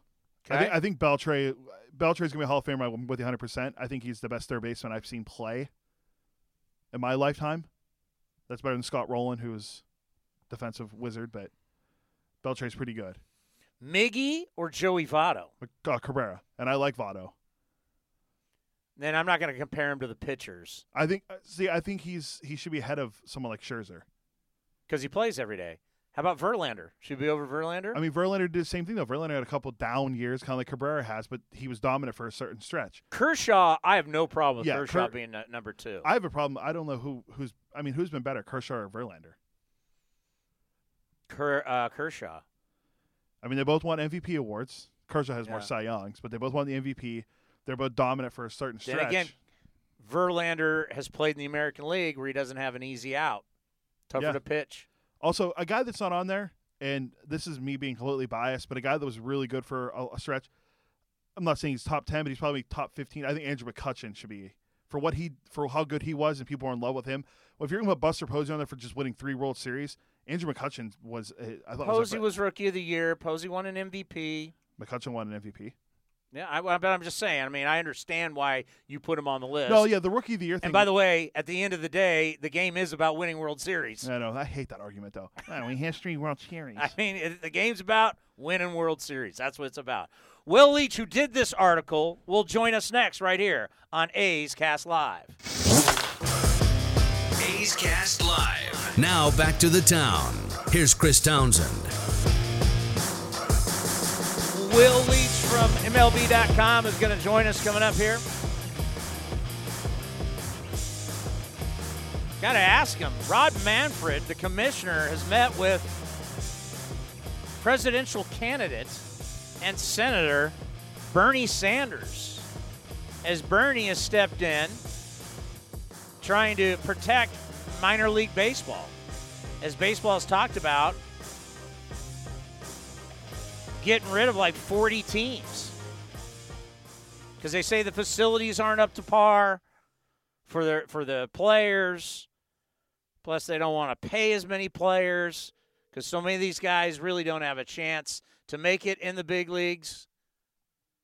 By the way, our, our pseudo uh, Padre insider, my brother, is working on a scouting report of Austin Allen. Do we have Will? Will, Chris Townsend here with the Athletics. Thank you for coming on the program again. Please, my pleasure. Thanks for having me. So it looks like uh, Rob Manfred and Bernie Sanders have had a little powwow. Is Bernie Sanders going to be able to save these uh, 40 minor league teams that it looks like Manfred and baseball wants to chop off? well, a, natural alliance. I think we can all agree those two have long uh, seemed like best pals. Uh, you know, it's, I think baseball was a little surprised, uh, to be honest, by by kind of the backlash to this. I think it's worth noting that when the when the story was first floated, they were going to get rid of some of these minor league teams. I think that it wasn't a really a big deal until that story in the New York Times by Dan Barry, which really showed the human toll of this. And I think they, they've tried to balance it out. I think there was an argument toward a greater efficiency and maybe a little bit more professionalism in the minors, but I do think they kind of went at this with an axe when maybe a scalpel uh, may have been a better call. So whether we can, whether or not Bernie Sanders and, and Rob Manfred are a natural alliance, I do think there's been enough backlash on this that I think you'll see Major League Baseball maybe not dial it back, but uh, try to try to uh, not just like unilaterally put something uh, uh, across like I think they kind of wanted to. Yeah, you know, I was just in New York two weeks ago with the Raiders when we were taking on the Jets, and I, I have a friend. She's one of the main lawyers for the NFL, and we talked about how you know when you when you live and you work in Manhattan, you're really in your own little world. And sometimes I think that, you know, I think it happens with football. I think it happens with these sports where everybody, a lot of the people making the decisions are, are in Manhattan and they may not really understand how the rest of the world lives. Does that make does that make sense? As someone that lived in New York City for 13 years and now lives in Georgia, yes, that very much makes sense. I think that that's absolutely true, and I think that they I, that that is really what was lost in this. You know, it's it's not just. I think it's a partly a New York thing. A lot of it is too. Baseball is all about efficiency, and you know, it's all kind of run by hedge fund guys now, and so they can look at an Excel spreadsheet and be like, well, this is this uh, this market is underserved, and this market is overserved, and this so on, so on, so on. And you just don't see, I think, kind of what Dan Barry saw in that great New York Times piece about how many people's lives are actually affected if you uh, if you if you give rid of these teams, and really not just that, but it's the larger issue. And this is an issue that baseball struggles with a lot. Is uh, not just baseball, but really all sports. The difference between short-term financial gain and long-term health of the sport. And you know, to me, one of the key arguments uh, for supporting these minor league teams is you're cultivating younger fans. This is a big part of it. Anyone can tell you that like a lot of uh, being there in person and being able to see baseball in person is what makes you a baseball fan for life. And uh, and these games are cheaper, they're more accessible for a lot of people. I think that uh, I I think that sometimes when you're in New York and you're kind of, you're very focused in that kind of hedge fund Wall Street type of world, you can miss out about uh, not just uh, the way normal people live, but really what's good long term for the health of a game because uh, sure, sports baseball is a business, but it's also more than a business, and it only survives because people have an emotional connection to it. And I, I think that I hope they're realizing that a little bit more now. But I think the the way they went about it, uh, the way they really go about a lot of things lately, uh, feels a little bit more cold blooded than necessarily what would be good for the sport. So we got the winter meetings next weekend in San Diego. We can't wait to go down and do this show. And you know, we've had some signings already. You know, the last couple of years it's been pretty cold in the winter with not a whole lot of moves. Are you expecting to see some some drama, maybe some fireworks down in San Diego at the winter meetings?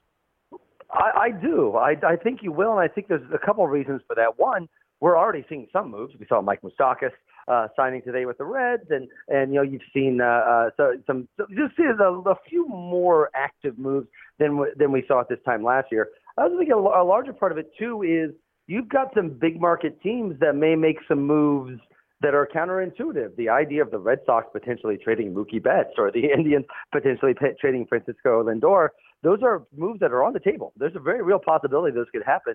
Uh, and if that does, I think that loosens things up too, uh, because those are decisions that are going to, that I think it's, you know, a lot of times with free agency, sometimes it will benefit teams to wait when it comes to trades like that, it really doesn't. Like it really, it's not in the Red Sox best interest to sit around if they're thinking about trading Mookie Betts or the Indians are, go, Indians are going to do the right do the same thing. That a lot of times one move leads to a counter move and leads leads to a, a strike from a from a rival and so on. So yeah, I think uh, it's hard to go much slower than it went last year. As someone that writes about baseball professionally, boy, I was struggling for things to write about and talk about in January of last year. I certainly hope that it goes faster this year, but I, it's hard to go slower than it was last year. I do think you'll see it speed up a little bit, whether it's at the winter meetings or not.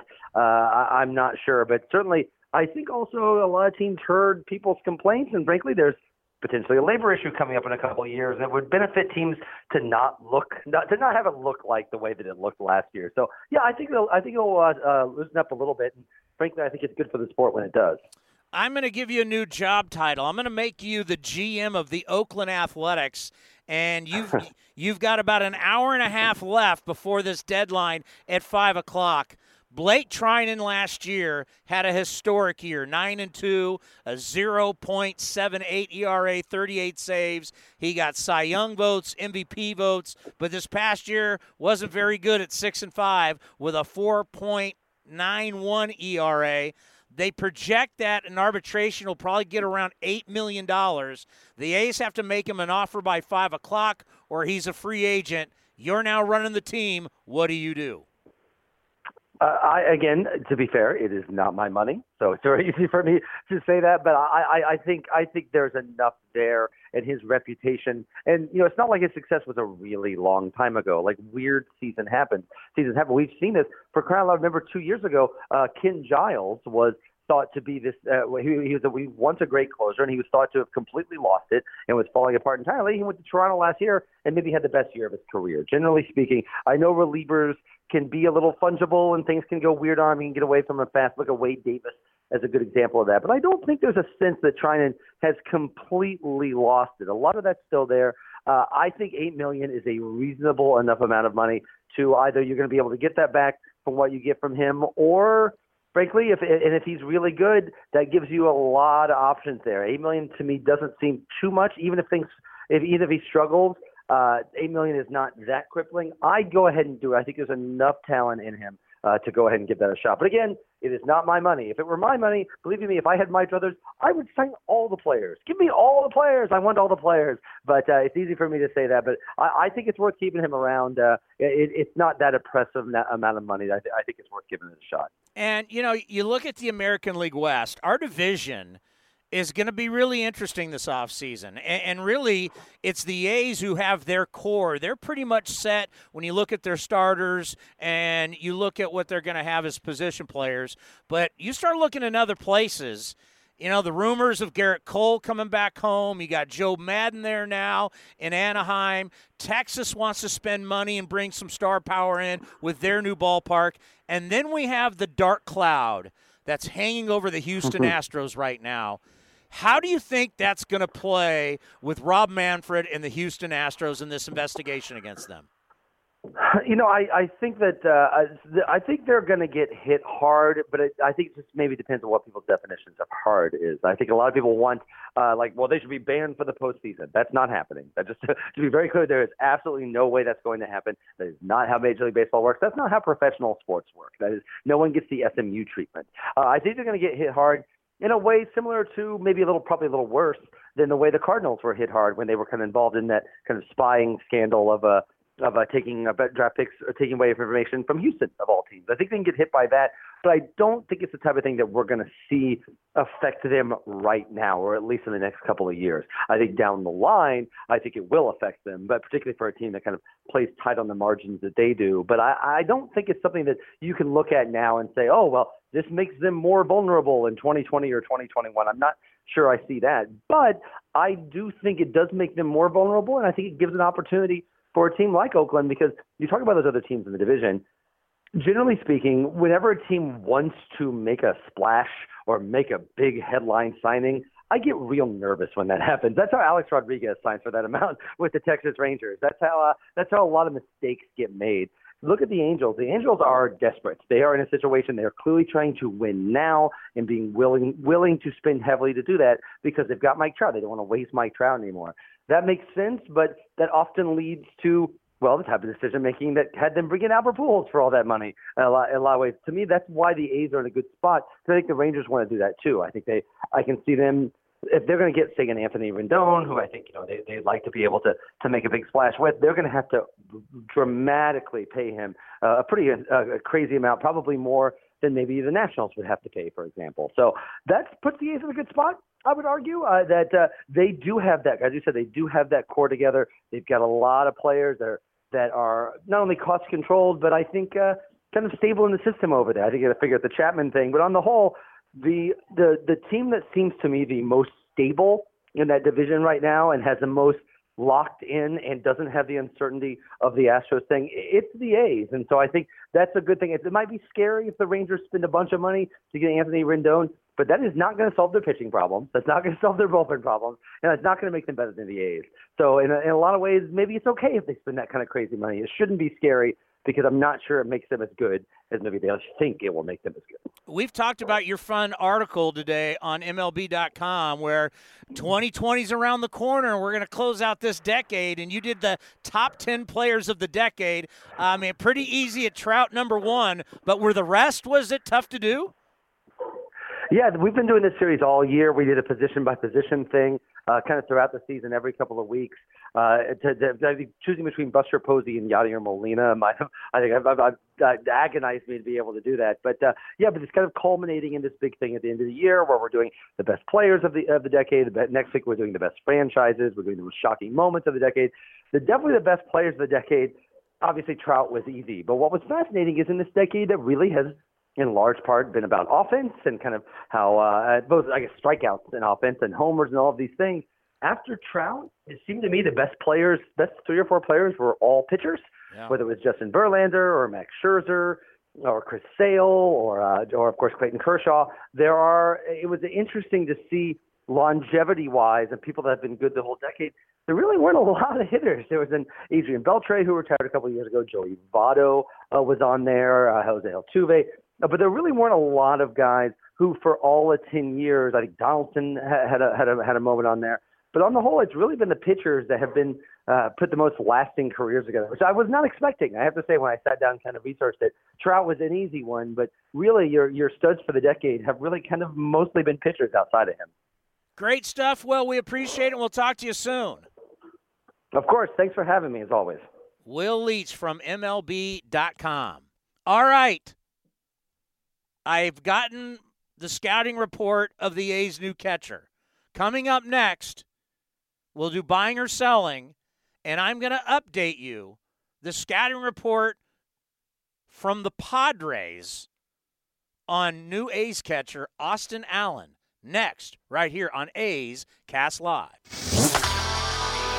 Now back to A's Cast Live. Here's Chris Townsend.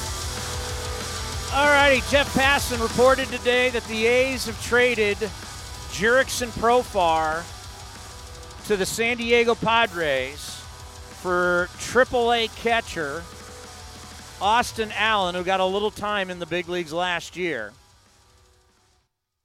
but has power. So I reached out to my Padres insider connected to the organization. Wink, wink, my brother. So here's the deal a bunch of these guys, including our own Grady Fuson, they're all members at San Diego Country Club. And my brother's a member at San Diego Country Club. So he plays golf with all these guys. Plays golf with Grady. Uh, so he plays golf with these Padre guys. So that's why um, my brother's become our Padre insider. Scouting report on the new catcher for your Oakland Athletics. 25 years old, Austin Allen. He's a pretty advanced left handed hitter. Has steadily improved as a catcher the last few years. Hoping he turns into a, are you ready for it? Who do you believe in? Who do you believe in? Stephen Vogt. They project that he could be a Stephen Vogt type player. It's not bad. It's a it's a good comp. Vogt Voters had a nice career. He just signed a he just signed a contract to the Diamondbacks. Stephen Vogt has turned himself into something. You know him, myself, and Coco Crisp all have in common? What do you, Stephen Vogt? Oh, Masahiro Tanaka as well. I'll have, well, I mean, the first thing I would think is birthday. It's it's we had all the same birthday. Oh, well, it's great that you always bring it back to you. Yeah, well, it's what a great producer does. Because that's what everybody cares about. So, I mean, you think about Voter's career and his best years being as an Oakland Athletic. I mean, made a couple All Star teams. You know, Vogt got better with age. I mean, the A's got him for nothing. But, you know, I mean, he had some pretty decent years for the A's 18 bombs, 14 bombs, 12 bombs. Was definitely a leadership type guy. So, how do you feel about that scouting report? Pretty advanced left handed hitter. You throw him with Murphy's going to be your main guy. This guy will be your backup. And then this guy gives you a left handed bat off the bench as a pinch hitter. You like it? All right. That's your scouting report. That's the scouting report coming from the Padres. I don't think I've scoured Twitter this much during a show. Even going back into so there's still days, nothing on Blake Treinen. Nothing on Treinen. Uh, Addison Russell was not tendered by the Cubs, as well as Danny Hultzen. Really? Remember, remember Danny? Do you remember Addison Russell's a free agent? Yeah. Well, I mean, there's a lot of He's baggage got a with him. baggage. Have you ready to do buying or selling this unbelievable question that you supposedly have for me? Oh yeah, I forgot about that. Let me get this ready. Was it ready for it? All right.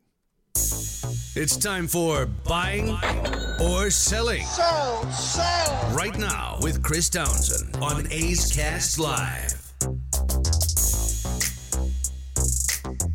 Well, we're gonna keep this streak going because I said we were going to. Even though we only have about two minutes, so I'm gonna try to do it as best, fast as I can. So about a week ago, 15 experts on at ESPN.com were polled on the hot stove questions for the off season. They're executives and front office insiders for for ESPN essentially.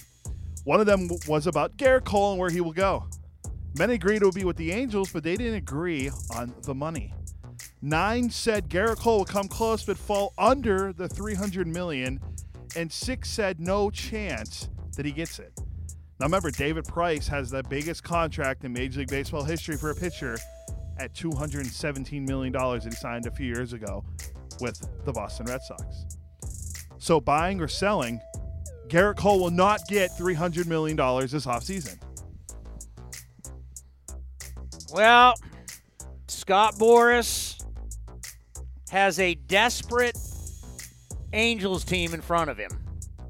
They're desperate.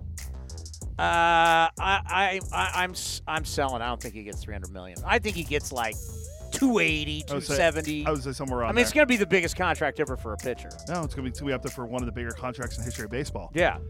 All right, here's the question. So juicy rumors surfaced over the weekend on one of the on top of the Josh Hader news I told you about. Mookie Betts' name came up again in trade talks, and team mention is kind of a surprise. Joel Sherman of New York Post wonders if the Angels and Red Sox could link up on a trade. He said if the Angels and Red Sox could agree on a deal including David Price and Nathan Eovaldi, this might help the Red Sox to trade Betts, be more, willing to trade Betts to the Angels. Wait, they would get Price and Eovaldi? Yeah, that's what he's saying. So they like. So pretty you're basically it- taking it- all that salary Yeah, out. it's kind of like what they did with the Dodgers a few years ago. Remember Yeah. they got Crawford and all those guys. The Angels would have to be willing to take on the salary, this allows Boston to start over under Chaim Bloom. The Angels' outfield would then be Justin Upton, Mike Trout, and Mookie Betts, along with Ohtani, Andrelton Simmons, and Pujols in that lineup. Oh, and potentially adding Gerrit Cole. So buying or selling Mookie Betts will get traded to the Angels. I'm selling. Do you know how much money that is? Arte Moreno doesn't care. He he wants to win.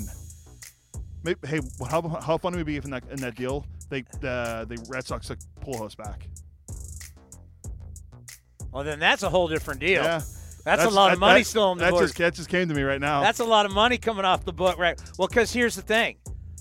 Uh, you got 400 million in Trout. Mookie's going to get 300 million. So that's 700 million. Gerrit Cole, you're saying, is going for 280. That's now 980 million. And if you're taking on Price and you're taking on Eovaldi, uh, this is this is this is billions. This is with a b b b b b b. Arte Moreno's got a lot of money, and they make a lot of money, but that's a lot of that's guaranteeing over a billion dollars. yeah, I mean, good. I mean, you're going to see two of the the two best free agent pitchers get close to half a billion. That's B with a that's billions with a B. Half a billion dollars this offseason when they sign their deals. Because Fever Strasburg's probably going to get what, uh, maybe 200 million, even though he's 31, and then Cole's going to get what he gets. So you got to see a guy, two guys get half a billion dollars this offseason. I can't wait. So, still nothing on Blake Treinen, by the way. This most I've scoured Twitter since my sports talk radio days when NFL free agency hit. Is that it for the show? That's right. All right, that'll do it for A's Cast Live. Don't go anywhere. We're going to replay the entire show. We'll be back on Wednesday talking about A. What's a, what, A's Giving Week? A's Week of Giving. I had it. So we're we're gonna be we're gonna have some fun with this, we're gonna be doing it all week long. And of course, on Thursday, don't forget, I'll be uh, with David Forst, and we'll play some of that on the show on Friday. Dave and I are gonna host an event uh, at